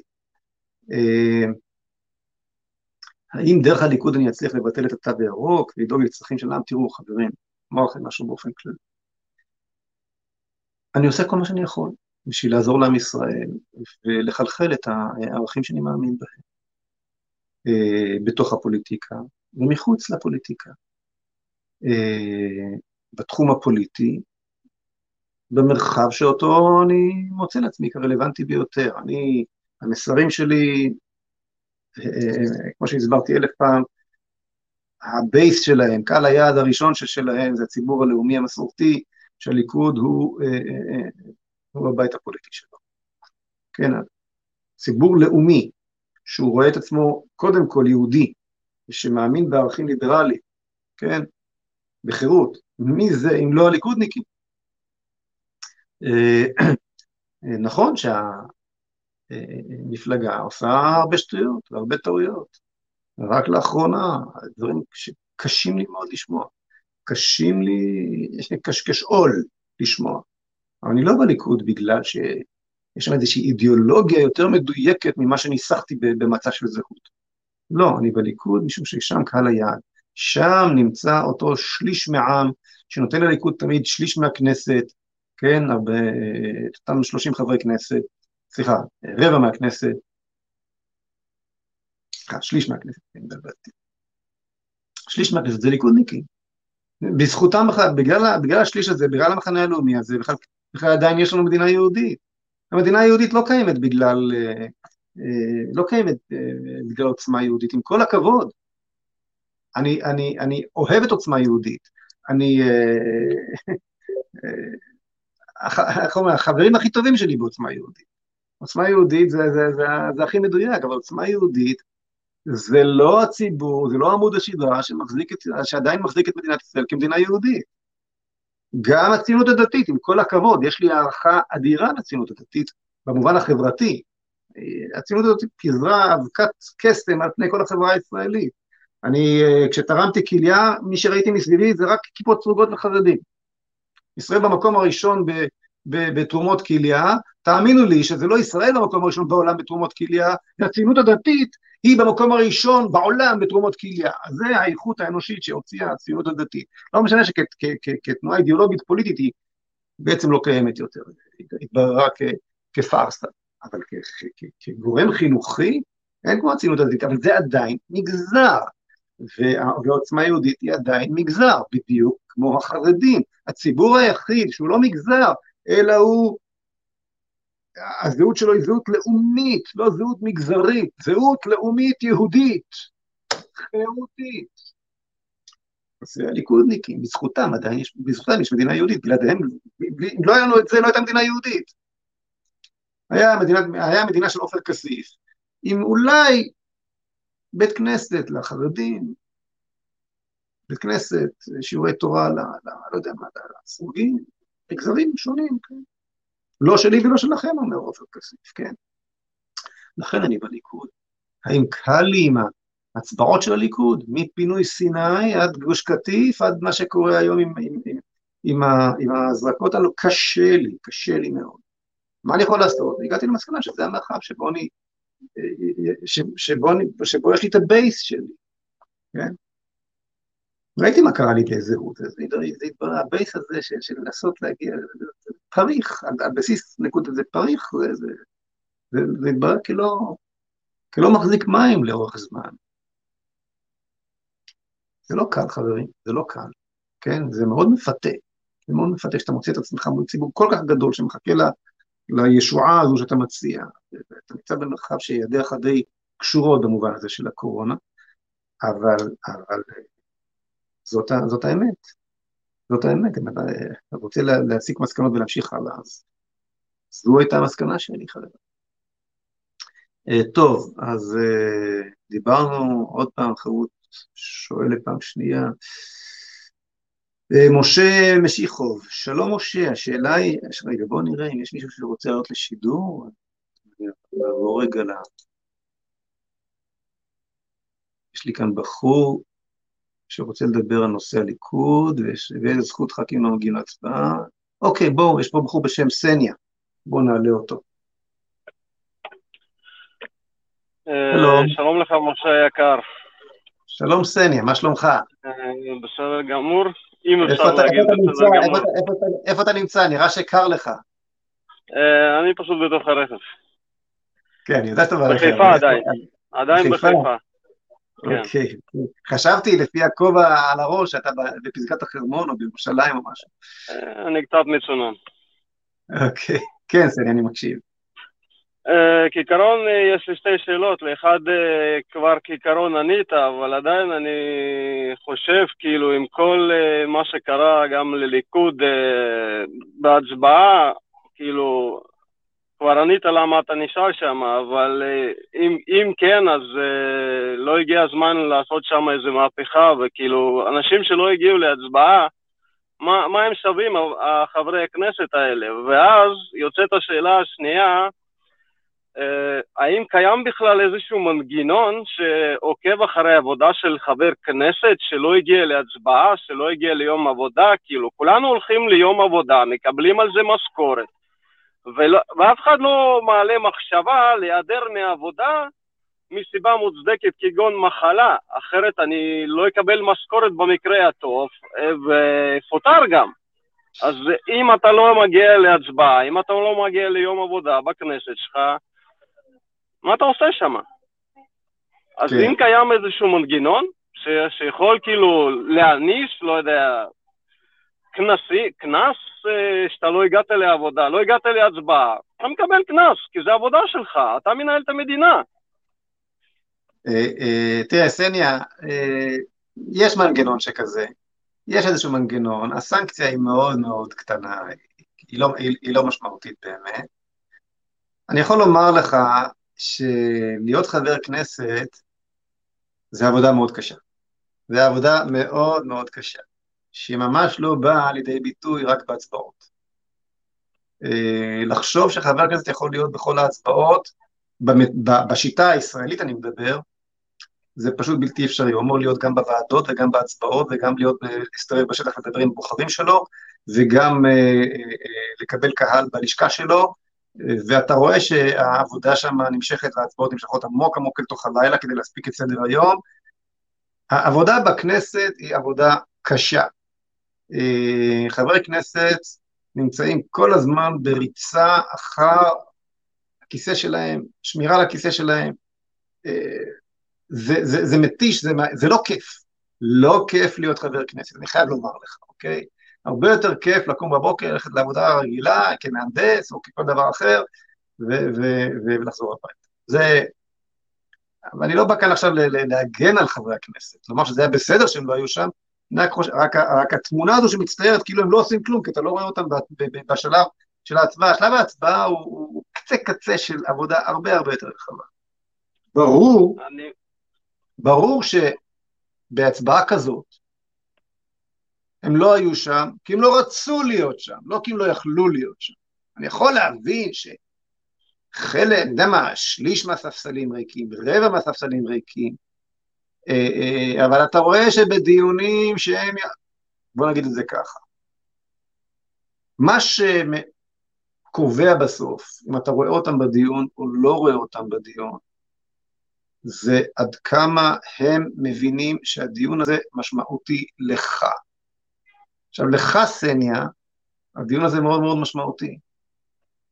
אבל חברי הכנסת העריכו, ולצערי הרב, אתה כנראה תהיה חייב להסכים איתי בעניין הזה, הם העריכו שלגבי רוב הציבור זה לא משמעותי, משום שרוב הציבור נמצא כבר שנתיים בתודעת שיעבוד, לא מבין את החירות הזו בכלל. רוב הציבור נתן כבר לפני חמש ושש שנים שהביאו את. את החוק הביומטרי, נכון? אני צעקתי על זה ועשיתי כל אה, מאמץ לעצור את זה, לא היה לי לדבר בכלל. רוב הציבור ימשיך ויתפשט מכל הזכויות הדמוקרטיות שלו, כי הוא נמצא בתודעה עבדותית.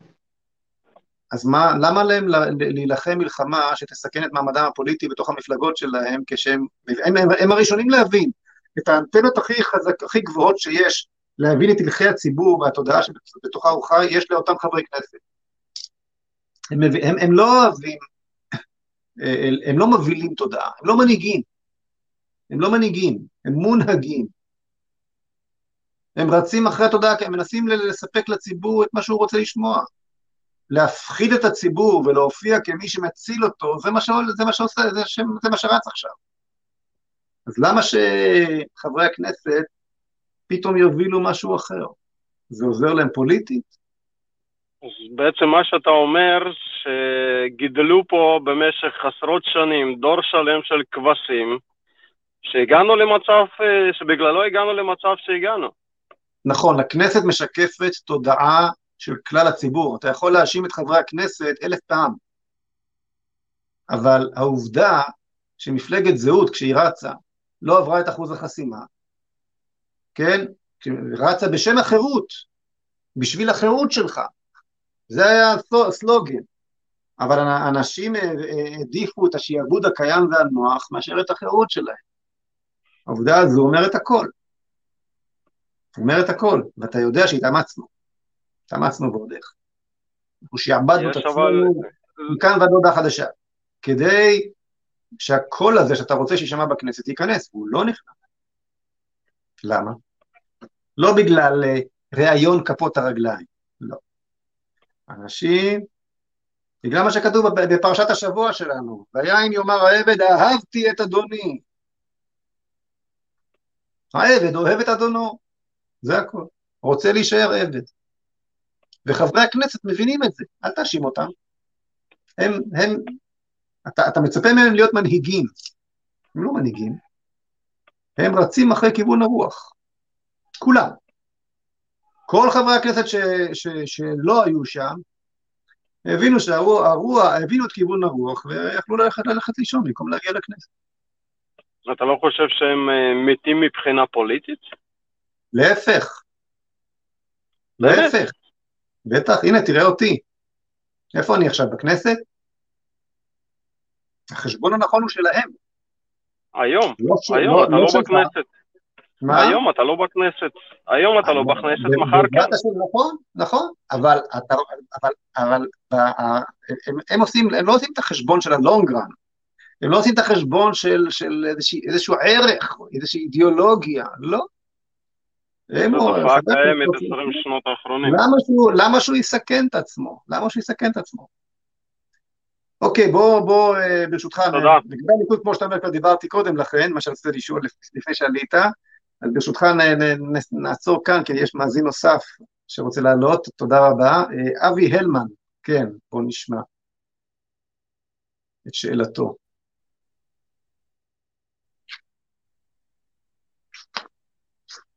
שלום אבי. הלו? שלום אבי. שומע אותי? אתה בשידור. אבי? שלום אבי הלמן, שומע אותי? לא שומע אותי. טוב, נעבור בינתיים עד שאבי הלמן הצליח אולי לעלות. רגע, מי זה? שלומי דגול על החירות. יש לנו, יש לנו שואל נוסף, שלומי? או, שלום שלומי. שלום שלומי משה. דגול, שלום לך. מה שלומך, שומעים אותי? אותך, שומע, אותך שומעים מצוין, לצערי המאזין שלפניך לא, לא, לא היה קליטה טובה. אוקיי. כן, מאיפה אתה שלומי? אני ממושב אחיעזר. זה סמוך אה, לנתב"ג, אה, מושב דתי של תימנים, מקום נחמד, הכל מלא עכשיו אה, מים, ברוך השם, תענוג. יש הרבה שפע והרבה ברכה השנה. משהו, הכנרת בעזרת השם תתמלא, זה יהיה מאוד מרגש. כן, אני שמח שאתה פותח ככה, כי לפעמים נמאס לי לשמוע את עצמי מיצר על מה שקורה ורק מדבר על ה... מאחורי כל ה... צריך, צריך להזכיר לעצמנו כל הזמן שמאחורי כל ה... הנאחס הזה של היומיום, מסתתר משהו מאוד, מסתתר משהו ענק. אני לא, לא יודע למה הקדוש ברוך הוא תמיד נותן לנו את, ה, את הגאולה או הגאולות בתוך uh, מעטפת uh, של נאחס שכזה. אבל בסך הכל, אתה אמרת שאתם מושב של תימנים, נכון? כן. אז התימנים, כמה זמן היו בגלות? אז בית ראשון, לא? אני לא טועה. אלפי שנים. התימנים בגלות, והאשכנזים בגלות, והמרוקאים והטריפולטאים בגלות, כן, כל, ה, כל הגלויות, חוזרים כאן אל מדינת ישראל. מתחילים לחזור עוד לפניה, אבל מדינת ישראל מסירה את החסמים של כל מיני uh, בריטים וכל מיני כאלה, ומקבלת את כל הגלויות, אבל כולם באים בדיוק, בדיוק, בדיוק עם אותו ספר תורה מתימן ומפולין, כן, מכל העולם, וכל הנבואות מתחילות להתגשם. אתה יודע, אני עליתי להר הבית ביום חמישי שעבר,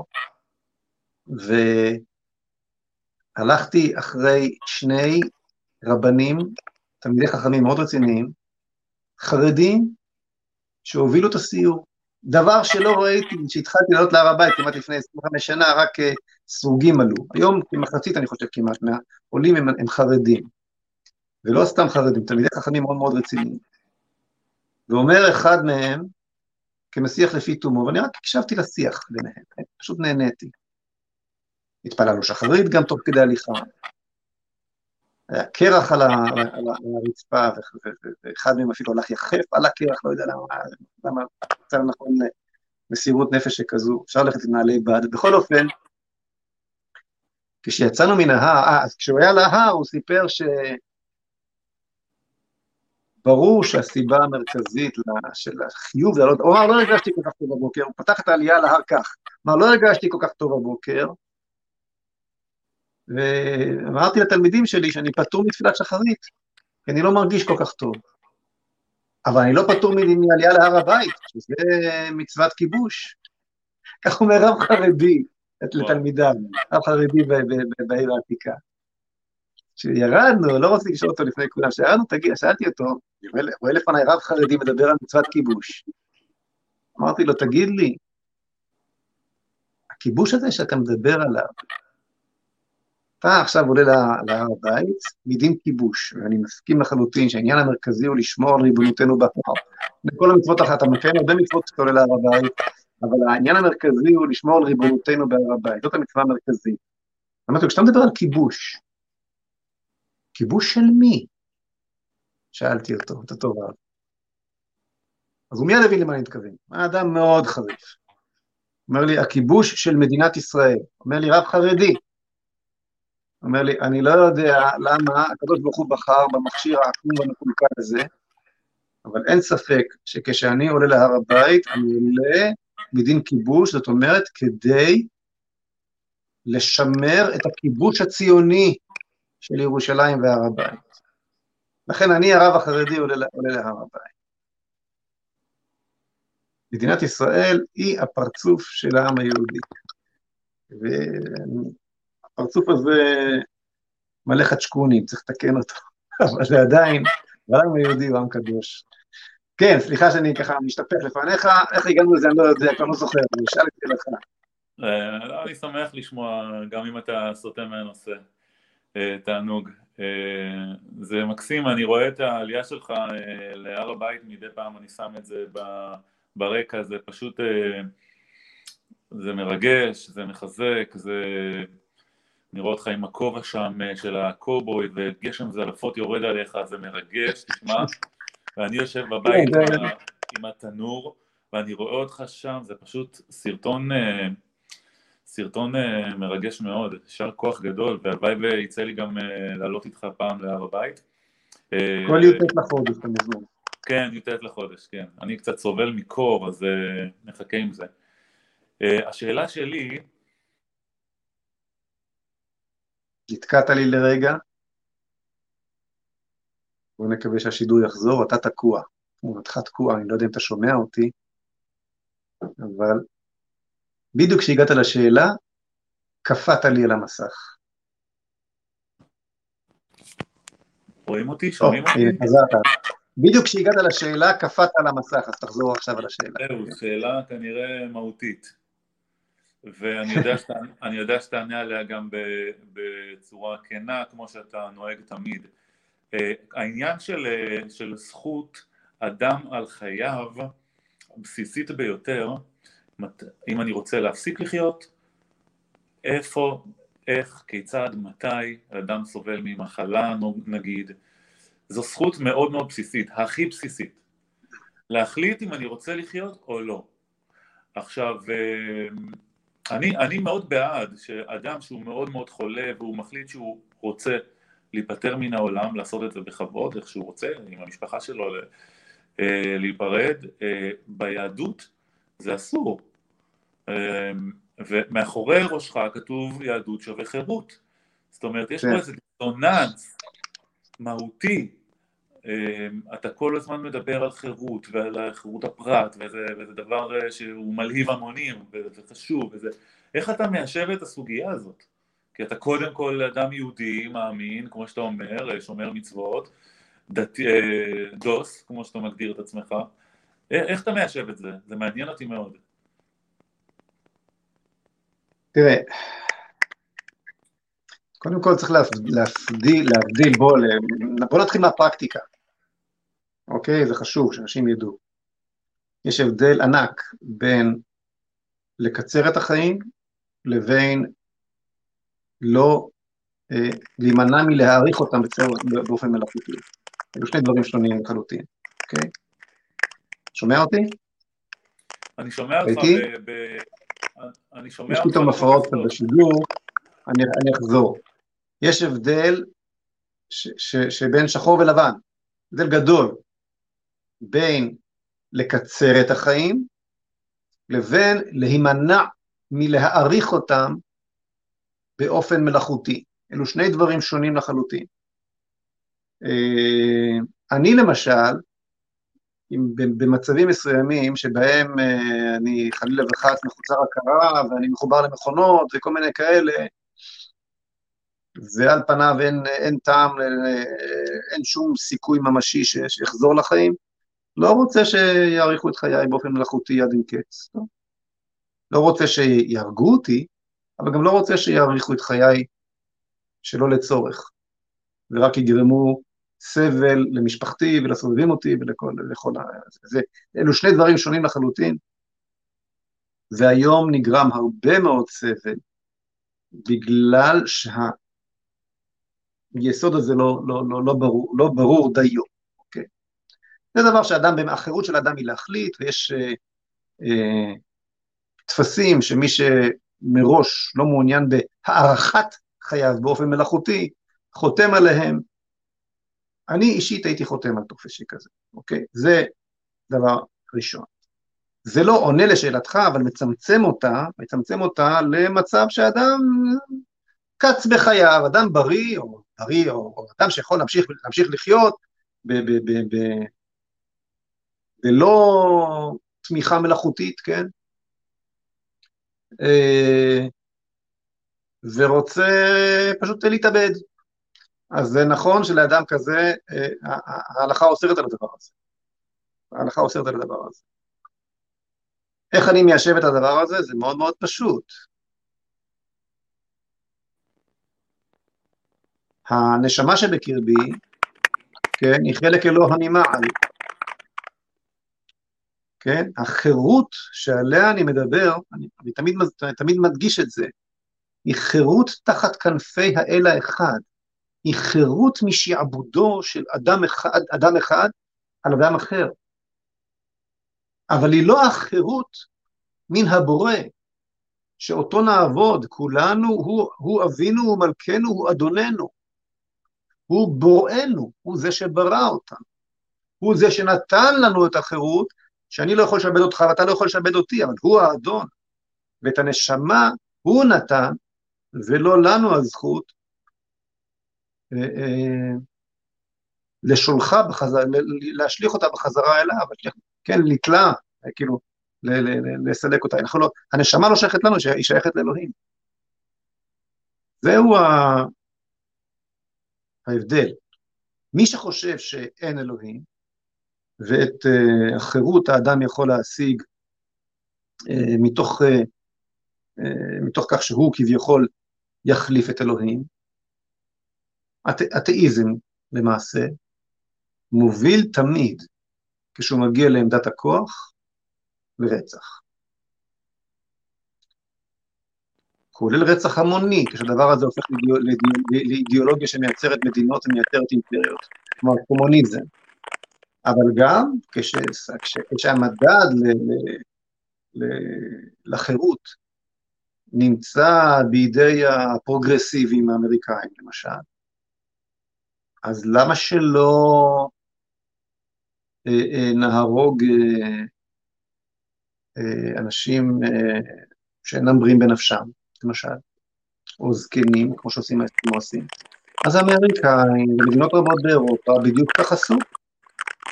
הרעיון האוגני, כן, הרעיון הזה שביקש לדלל את האוכלוסייה אה, ולמעשה לרצוח אה, אלמנטים שונים בתוך, בתוך האוכלוסייה, התחיל הרבה לפני גרמניה כבר בשנות ה-20 ובשנות ה-30, זה היה רעיון ש... צבר תאוצה בארצות הברית, במערב, באירופה, כן? ברגע שאתה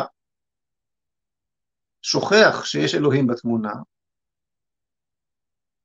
אז למה לי להרג, למה רק החירות להרוג את עצמי? למה לא החירות להרוג אה, עובר בחודש התשיעי, שכבר ראשו מתחיל לבצבץ, אוקיי? לתקוע לו מסמר בגולגולת, כפי שמדינות רבות הברית מאפשרות היום, בשם חירות האישה על גופה, גם זאת חירות, לא? איפה החירות הזו בדיוק נגמרת? במילים אחרות, במילים אחרות, כלפי הקדוש ברוך הוא אין לנו שום, אין לנו שום חירות. יש לנו דיאלוג שוטף איתו, הוא נתן לנו את, ה, את, ה, את החירות לבחור בו, או שלא לבחור בו. הרי אני נותן לפניכם היום את ה... את ה... איך כתוב? את החיים ואת הטוב ואת המוות ואת הרע. ובחרת בחיים. אתה מצווה לבחור בכל רגע, אתה יכול גם לבחור אחרת. יש לך זכות בחירה, אתה יכול להתאבד, אבל אני מצפה שאני אתיר לך, אסור לך, אבל אתה יכול להתאבד. הרי הקדוש ברוך הוא הכל יכול, הוא כל יכול, יכול היה למנוע ממך להתאבד. יכול היה לגרום לכך שברגע שאתה לוקח את האקדח ומכוון לרקה, היד שלך נוש... קופאת. מה הבעיה? הוא יצר גם אותך וגם את האקדח, נכון? מה הבעיה? יש לך זכות בחירה, הוא אומר לך, את זה אני לא מרשה לך, את זה אני לא מתאים. אתה עושה את זה, אתה עובר עבירה. מה אתה מצפה, ש, ש, ש, ש, שזו לא תהיה עבירה? הוא לא רוצה שתתאבד, הוא, רוצ, הוא חפץ בחיים. כך שאני לא רואה את הסתירה. תחשוב על זה. כן. אה, אוקיי, אני רואה שאבי הילמן חזר בינתיים לשידור. שלום לך, משה. אתה שומע עכשיו? הרי אתה לא משאיר לי זמן להתפרד להגיד שלום יפה לאנשים שהעלו. כן, אבי, מה שלומך? שלום לך. איזה אגואיסט אני, אה? מה שלומך, משה? ברוך השם, בסדר גמור, אנחנו מכירים. כן, לגמרי. גילוי נאות, בשונה מכל האנשים שעלו עד עכשיו, וגם בעבר, אנחנו מכירים, כן. לגמרי. יש לי שלוש שאלות, מה שנספיק נספיק, מה שלא לא. אה, תרשה לי... נעשה את זה קצר, כי אני רוצה לחזור לפרשת השבוע. תרשה לי אחד אחרי השני, מה שמתחשק לך לענות, תענה, מה שלא נספיק. יאללה, אה, יאללה, שוט. אמ, הרי אחד הטיעונים המרכזיים של אה, אמ, של אה, אלה שהם בעד החיסונים וכפיית החיסונים וכולי, זה כמובן, מה, אה, אה, נשיא ארצות הברית וכל העולם החופשי, חברה כמו פייזר ששוויה, בוא נגיד 100 מיליארד דולר ביום טוב, כן? אז הם, מה, הם קנו את כולם? הם, הם, הם סובבים את כולם על, ה, על, ה, על הכחש, כן, בכחש? אז פה ככה, קצת באמת אני הייתי שמח, למרות שאני יודע שזה אין לזה תשובה, אה, אה, אה, כאילו, של, של, אין איזושהי נוסחת קטע, אבל כן הייתי שומע, אשמח לשמוע את דעתך. ב', אה, אה, עכשיו, אחרי שנתניהו חתם על, אה, לא חתם על הסדר הטיעון, מה לדעתך, להערכתך, אה, צפוי למחנה הלאומי? האם יש סיכוי ו, אה, ומהו הסיכוי? כלומר, מה צריך לעשות כדי להגיע לאותו, כדי להגיע לשלטון?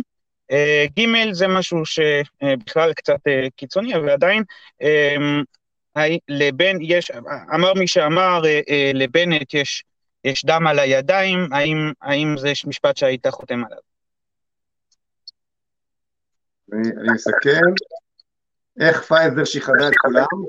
זו השאלה הראשונה. האם היא שיחדה? האם היא שיחדה את כולם? אה, שנייה זה איך אה, חוזר השלטון, והשלישית זה האם יש לבנט דם על הידיים. נכון.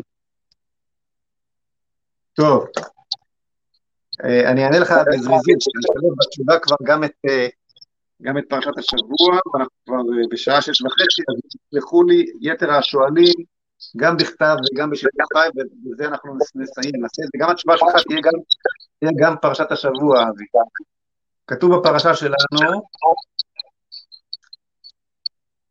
ושוחד, פרשת משפטים, ושוחד לא תיקח, כי השוחד יעבר פתחים ויסלף דברי צדיקים, זה בפרק כ"ג, ספר שמות, פרשת משפטים, שאנחנו נקרא אותה השבת. שוחד יעבר פתחים, ויצלק דברי צדיקים. אתה תשמע, אה, זה לא רק פייזר, בכל עולם הפארמה, אה, אה, תעשיית התרופות, עולם הפארמה, זו התעשייה הגדולה ביותר בעולם. תמיד אמרתי שהנשק גדולה יותר, כנראה שטעיתי, תעשיית התרופות היא, התרופ... היא התעשייה הגדולה ביותר בעולם, היא מגלגלת הרבה הרבה יותר מ-100 מיליארד שקל בשנה. והתעשייה הזו, אבי, זו תעשייה שחיה משוחד. תרבות השיחוד והשוחד בתעשייה הזו היא, היא, היא נשמת אפה של התעשייה הזו. עכשיו, זה לא שוחד שהוא בהכרח שוחד בצורה של uh, משכורת מקבילה לגברת אה, אורלי פרייס, אה, אלרעי פרייס, כן? אבל כאשר ראית את השלטים של היפהפייה הזאת, בכל מדינת ישראל, אנחנו איתך, כן, כי, כי מישהו כביכול מאיים עליה, אגב לא נפתחה שום חקירה, משטרה לא מצאה שום איום משמעותי שכזה, מה לעשות, כנראה שאיום, מישהו כתב עליה משהו כמו שכותבים עליי או על כל איש ציבור אחר, אז הפכו את זה פתאום לאיום, ופוסטרים והפכו אותה לגיבורת הציבור ובזה. מי מימן את הפוסטרים הללו לדעתך? אז התשובה היא, איגוד רופאי ישראל מימן את זה. מי התורם הכי גדול לאורך שנים של איגוד רופאי ישראל? חברת פייזר, וזו דוגמה קטנטנטנטנה. מי מימן את בתי החולים שמהם יצאו חלק מחברי הצט"מ? מי מממן? התורם הכי גדול לבתי החולים שמהם, שחלק שהם שותפים בוועדת הצט"ם שהחליטה, הצוות על טיפול המגפות, הצביע בעד חיסון הילדים, הזרקת הילדים, מי מחזיק חלק מהתקציב שלהם, שהוא תמיד בחוץ, באופן משמעותי, חברת פייזר, שלא לדבר על יתר חברות הפארמה. אז איך זה שמישהו שהוא גם אה, אה, אה, מוכר לך תרופות, תורם לך כל כך הרבה כספים? מי מממן את הטיולים הללו לחו"ל, לכל מיני ועידות? מי, מי, מי מממן מחקרים? מי בעצם ניכס לעצמו את כל עולם הרפואה. הוא גם קובע מי צריך, מה צריך, מה יינתן לו, מה יחקר, מה לא יחקר, מה יהיו התוצאות וכן הלאה, מי? אז עכשיו, זה לא, עכשיו, כלומר, עולם הפארמה מפזר כמו במין מלחייה כזאת. אתה מכיר את הדבר הזה שמפזרים איתו את האבקת סוכר על הסופגניות? זה לא, לא שמים בהם, לא דופקים סוכר, יש את הזריקה, חנוכה כבר עבר, תסלח לי הדוגמה הלא רלוונטית, אבל בסופגניות יש את השוחד של הזריקה של הריבה פנימה, כן? אני מניח שגם זה יש. הישר לכיסים של כל מיני משקיעים, אין לי הוכחה לזה, אני לא מכיר כל הזמן מעל הסופגניות הללו, כולנו רואים בעין. זה מגיע עד לנשיא ארצות הברית? את ה... כן, את התרופה אתה צריך לקחת, אתה מבין, זה במחשב, או לא יודע, עלו השנה, הכל פייזר, פייזר, פייזר. אבל זה מגיע עד לנשיא ארצות הברית? כרגע מדבר, כרגע מדבר על עולם הבריאות. נכון. זה מגיע, איך זה מגיע לנשיא ארצות הברית? הרי זה צריך להגיע גם לחלונות הגבוהים של, של הבית הלבן, הרי אה, גם, גם שם יש פוליסי של, של, של ארצות הברית היא, היא דומה. אל תיכנס, אל תיכנס איתי לפרטים. דעתי, דעתי האישית, ואין לי הוכחה לזה, התשובה היא כן, ועוד איך כן, בצורה אחרת. אבל, אבל, אבל לא זה העניין. לא זה, כלומר, זה בהחלט מגיע למנהיגי מדינות, אין, ספ, אין, לי, אין לי בזה צל של ספק, אבל, וגם בדרגים נמוכים יותר. אבל אין ספק שעולם הפארמה, שמדפיס את הכסף, כסף, כסף הוא, לא, הוא לא פקטור בכלל, אוקיי?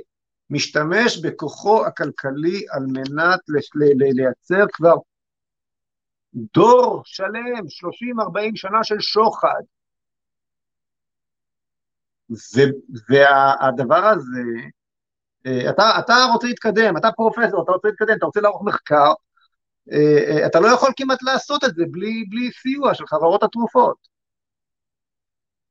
אוקיי? זה כבר, זה כבר לא עובד אחרת. אתה רוצה להתקדם, אתה, אתה, אתה מקבל מהם, אתה, אתה, אתה יודע שאתה לא תקבל מהם, אתה לא תקבל מהם את הסיוע הזה אם התוצאה ת, ת, תהיה בניגוד לאינטרס שלהם, זה, זה, זה מאוד פשוט. אז האם זה שוחד או לא שוחד? מצד אחד הם עושים תרופות של לרפא אנשים, הם, הם, הם, אתה חושב שהם, שהם תורמים מסיבות אלטרואיסטיות חברות התרופות כל השנים, שמים מיליארדים מיליארדים של דולרים על...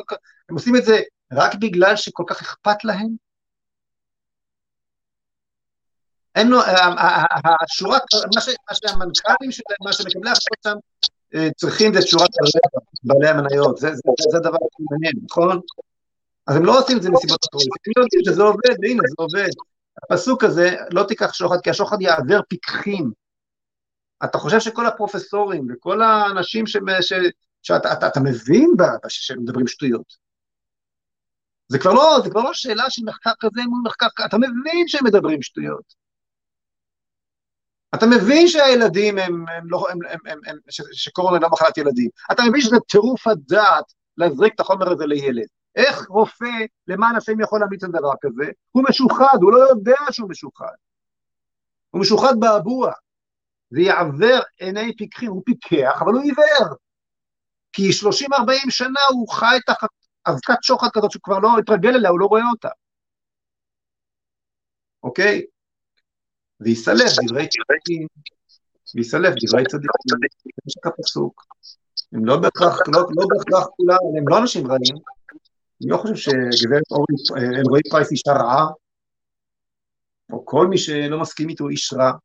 חלקם צדיקים של ממש. כלומר, זה, זה לא עניין של חוכמה וזה לא עניין של מוסריות. השוחד מחלק כל חלקה טובה.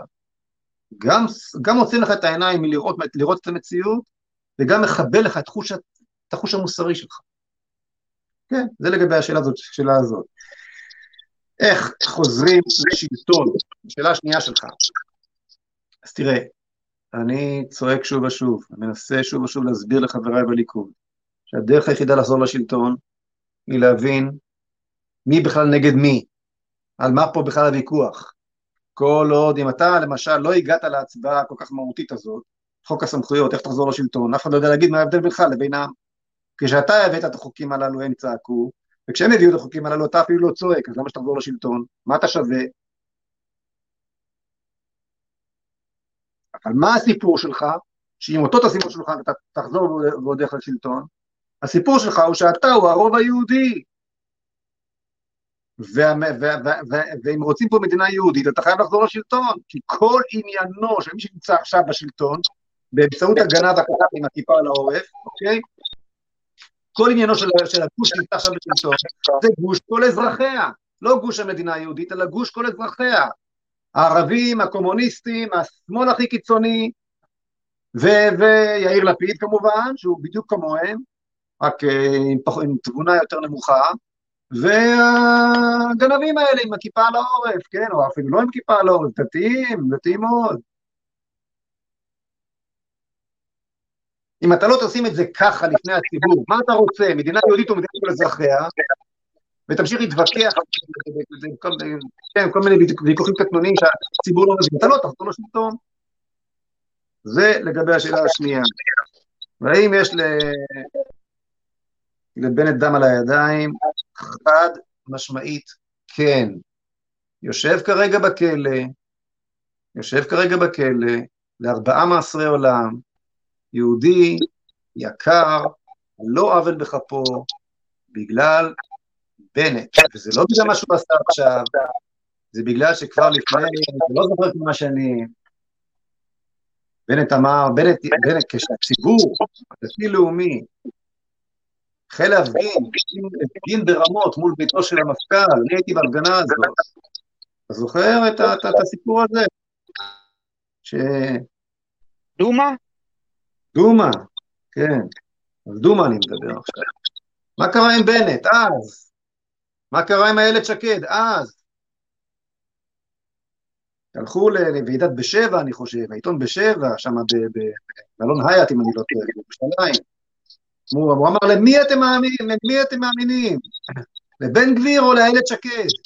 זוכר את האמירה שלו? אתם רוצים שהכיתה תיפול לנו על הראש? אבל השאלה שלי זה על הקורונה. השאלה שלי זה על הקורונה. רגע, רגע, בטח שצריך לענות, לענות את הנערים. וכבר כבר אז היה, לי היה ברור מי זה בנט ומי זה שקד. מי שלא ראה את זה אז ולא ראה את זה בהמשך, שלא יתפלא, הוא רצה שהבן אדם יגנוב אותו. נתן לו את זה במתנה, ואני אגיד לך יותר מזה. אם בנט יצליח איכשהו לזחול חזרה לימין, יצביעו בשבילו שוב. כי, כי, כי בנט מספק את מה שהציבור רוצה, הציבור רוצה את הפייגלין בלי פייגלין. זה מה, שבנט עושה כבר כמה? עשר שנים, 12 שנה. מאמר השיר. פייגלין בלי פייגלין, נכון? כמאמר השיר על הדיס. הציבור הזה, עם הכיפות הסרוגות, דתי, הנובורישי הזה, רוצה להישאר במרחב הנוחות שלו, בלי שיזיזו את הגבינה שלו, בנט אומר אפשר, הנה, יש ראש ממשלה עם כיפה, כמו שספיק תמיד רצה, מה הבעיה? מה הבעיה? הנה, הצלחנו. קיבלת את הפייגלין, בלי הפייגלין, בדיוק כמו שרצית. אם הוא יחזור איכשהו יזחל חזרה לימין, יוציא לרגע את האצבע שמנקרת את השתיים, הוא ישוב ויצביע בשבילו. כי הוא יודע לעשות פוליטיקה, כל מיני תירוצים כאלה, להשיג הישגים, לא רק לדבר, וכל מיני דיבורים שכאלו, כן? זאת אומרת, לשאלתך אם יש לו דם על הידיים, יש לו מזמן דם על הידיים. ואני יהודי מאמין, ואני מאמין שהדם הזה זועק מכאילו, ולא יפסיק לזעוק. וזה ממש לא, וגם לא היחיד, בדמם של כל הנערים שעונו לשווא. כן, כן. בקשר לקורונה, בקשר לקורונה, אני, אני התכוונתי בקשר לקורונה, אתה הרחבת את זה ובהחלט זה היה מאוד מאוד אה, משמעותי, רק אם, תוכל גם אה, להתייחס, אה, התכוונתי דם על הידיים בקשר לקורונה.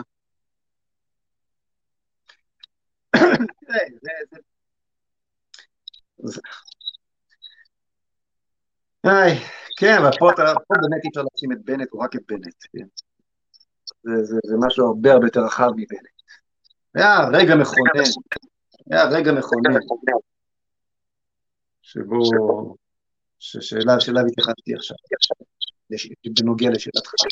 אתה לוקח את זה לקורונה, אני, אני חושב שהיום, שנתיים אחרי, אוקיי? ואני לא מחפש פה לעשות פה הנחות לנתניהו, אבל בוודאי שמה שאנחנו יודעים היום, שנתיים אחרי, מי שעדיין, זה לא רק בנט, זה כל אנשי משרד הבריאות, זה כל המשוחדים האלה. כל, כל הצחי גרוסמנים האלה וכל הזה, מי שעדיין דוחף את החומר המסוכן הזה לילדים. הנה, השבוע היה הסיפור של הילדה הערבייה הזו שקיבלה דום לב, ואני אומר לך שהיא כן. אני שמעתי, אני שמעתי אה, אה, אה טיעונים לכאן ולכאן, אין לי הוכחה לא לזה ולא לזה, אבל אני דווקא, מכיוון שמשרד הבריאות בעיניי זה, זה, זה חבורה של שקרנים, זה משרד היחצנות, לא משרד הבריאות, שיקרה לי בפרצוף תוך כדי דיון בוועדת הכנסת, היא ובועז לב, בוועדת הבריאות שבכנסת, אה, אה, אלרועי פרייס, כן? אז כלומר, בעיניי האמינות שלהם ירדה לקרשים, ירדה לקרשים. היא טענה שם בוועדת הבריאות של הכנסת שילד מת מקורונה, ותוך כדי השיחה אני מקבל, אני מקבל את הדיווח שלא היה ולא נברא. ואמרתי את זה, ואפילו, לא הכחישה את דבריי. אפילו לא עמדה על דעתה תוך כדי, תוך כדי הדיון. אז מדובר בגורמים שאיבדו את האמינות שלהם לגמרי, ואני דווקא מאמין, בוחר להאמין, וש, וש, ושמעתי את זה מאנשים מאוד רציניים, אה, שההפך הוא הנכון, שהיא כן חוסנה בשתי זריקות, הוזרקה בשתי זריקות, ילדה שמקבלת פתאום דום לב בגיל שבע, בשיעור התעמלות, זה לא סביר. אה, כשיש לך מבצע תוקפני של אכיפה, אכיפה בפועל, או כמעט אכיפה בפועל, אכיפה רכה של אה, זריקות על ילדי ישראל, סביר מאוד להניח שאכן הסיפור הזה של הילדה שנפטרה השבוע מדום לב היה לאחר הזרקות, המציאות העובדתית די תומכת בהנחה הזו, אז כן, מי שדוחף את הדבר הזה, ומי שהמציא את, מי שהמציא את אה, טכנולוגיית ה-mRNA, דוקטור מלון, אומר לך, אומר לך במפורש, זה, זה יהרוג ילדים. ובכלל לא ברור מה אתה מסכים עם הדבר הזה, כי אין שום סיכון. פתאום נתלים באיזה משהו אה, לא זניח, אבל מאוד מאוד נדיר, שאתה גם לא יודע אם זה בכלל קשור, שהזריקות יועילו כדי לעורר פינץ, מחפשים מתחת לאדמה משהו, העיקר תזריק להם. ומתעלמים מעשרות אלפי מקרי מוות מדווחים, ומאזהרות מפורשות של מי שהמציא את זה, את הטכנולוגיה הזאת. והמציאות בשטח מתחילה לבעבע. אז כן, דם על הידיים, כן, דם על הידיים. מי שדוחף את זה, בעיניי, לנוכח כל הנתונים האלו, והפנים והבין וממשיך לדחוף, כן, בעיניי יש לו דם על הידיים. טוב, אבי, אה, נעבור ברשותך, נגיד לך שבת שלום ונעבור קצת, נרחיב קצת על פרשת השבוע. היה בהחלט קשה, אבל אה, תודה רבה לך. שבת שלום, טוב. אוקיי, אז חברים, הפרשה שלנו פותחת, הפרשה שלנו פותחת, קודם כל פרשת משפטים. פרשת משפטים מדברת על מגוון רחב מאוד של uh, דינים. היא דווקא פותחת במשהו לא נעים. אתה לא רוצה שהחבר המתחזק שלך, שבא לשבת, יבוא לבית כנסת בשבת הזאת, כי מה הוא ישמע את הבעל קורא, דבר ראשון מדבר על עבדים, כן, אז איך, איך, איך אמור אדם לנהוג, האדון לנהוג בעבד? מה, תורת ישראל היא מדברת על עבדים? וצריך להבין שכל הפסקה הראשונה בפרשה שמדברת על דין, דין, דין, דינו של עבד עברי, כשקוראים את זה, כשנכנסים ברזולוציה פנימית, ומנסים להבין את כל, את כל הסיפור הזה, אלו לא דיני עבדים, אלו דיני שחרור עבדים. המצב הטבעי של האנושות לאורך כל ההיסטוריה הוא עבדות. שליטים רוצים לשעבד, נתינים רוצים להשתעבד, יש יצר לשעבד מצד אחד שפוגש יצר להשתעבד מצד שני, הנה ראיתם חוק הסמכויות עבר בלי שום בעיה. אתם יודעים שעד לפני כמה? 150 שנה? פחות אפילו. דינו של עבד שברח, כלומר מי שהסתיר עבד שברח מאדונו, דינו היה מוות. הדבר, עבירה נוראית, להחביא עבד של מישהו אחר, שבורח ממנו, באמריקה, בברית המוע... בארצות הברית של אמריקה, מלכות החירות והחופש, כן? פרקי זמן זעירים ביחס לכל ההיסטוריה האנושית, האדם זכה בצורה כזו או אחרת בחירותו. הפרק הזעיר הזה שאנחנו מכירים במדינות המערב של אחרי המהפכה האמריקאית והצרפתית, קצת, פרקי אדם יש לו קצת חירות. כל, כל שאר דברי ימי האנושות, ועכשיו היא הולכת, היא יורדת, ותראו כמה מהר היא נגמרת. בכל העולם המערבי, ואוסטרליה וניו זילנד בראשו, וקנדה וישראל, והכל זה, זה כל כך בקלות. המצב הטבעי הוא של עבדות, כן. והתורה מנסה להוציא אותנו מהעבדות הזאת. היא אומרת, אם יש שתי כריות בבית, אז את הכרית היחידה, אם יש רק כרית אחת בבית, הכרית היחידה יקבל העבד, כן? ולמשל יש משפט שאומר, ואם אמור יאמר העבד, אהבתי את אדוני, אחרי שש שנים הוא אתה משחרר, אתה חייב לשחרר אותו ולתת לו מתנות ופנסיה והכול, לא פשוט להחזיק עבד עברי. אבל אם הוא אומר, הוא לא רוצה להשתחרר, אהבתי את אשתי ואת, ואת בניי ולא יוצא חופשי, הוא צריך לעבור תהליך של ביוש לעיני כל הקהילה. כל הקהילה צריכה לבוא אל שער העיר, אל המקום הציבורי, אל השוק, ולראות כיצד מביישים את אותו אדם. זה מבייש, אתה יהודי, אתה אמור להיות בן חורין, אתה אמור להיות חופשי. והגישו אדוניו אל האלוהים, והגישו לדלת או אל המזוזה, ורצה אדוניו את עוזבו במרצע, ועבדו לעולם. זאת אומרת, יש תהליך של ביוש, בוז, לפני כולם, בשער העיר. התורה, הפרשה שלנו גם מדברת על עלייה לרגל שלוש פעמים בשנה, ברגלים. יהודי שאין לו קרקע, נחשב לעבד, והוא לא, הוא לא, הוא לא עולה לרגל, לא, הוא לא חייב בעלייה לרגל אל, אל, אל, אל, אל להר הבית, אל בית המקדש, כי הקדוש ברוך הוא, אל, אל, אל, אל האדון, אל, אל, אל מלך העולם, באים אנשים בני חורין, אנחנו צריכים בני חורין, לא שולחים את העבדים שלהם, עבדים של עבדים, של, כן? אם אתה, אם אתה, אם אתה בעצמך עבד, בחרת להיות עבד, אתה פטור ממצוות עלייה לרגל. אז ככה הפרשה שלנו מתחילה. על עניין השוחד כבר דיברנו, שמופיע בפרשה שלנו. בואו נדבר טיפה על מחלות, כי גם זה מופיע בפרשה שלנו. ואז כתוב בפרשה, בפרק, בפרק כ"ג, פסוק כ"ה, ועבדתם את השם אלוקיכם, וברך את לחמך ואת מימיך, והסירותי מחלה מקרבך. כן, אם נעבוד את הקדוש ברוך הוא, אם השם הוא אלוהים, ולא הממשלות הן האלוהים, ולא פייזר הוא אלוהים, אז הסירוטים, אז לא, לא, לא, לא תהיו חולים. הסירוטים מחלה מקרבך, אתה בן חורין, כי יש לך אלוהים, ואתה תחליט מה נכנס לך לגוף ומה לא נכנס לך לגוף, אם יש מגיפה או אין מגיפה, כן, בסופו של דבר זאת החלטה שלך.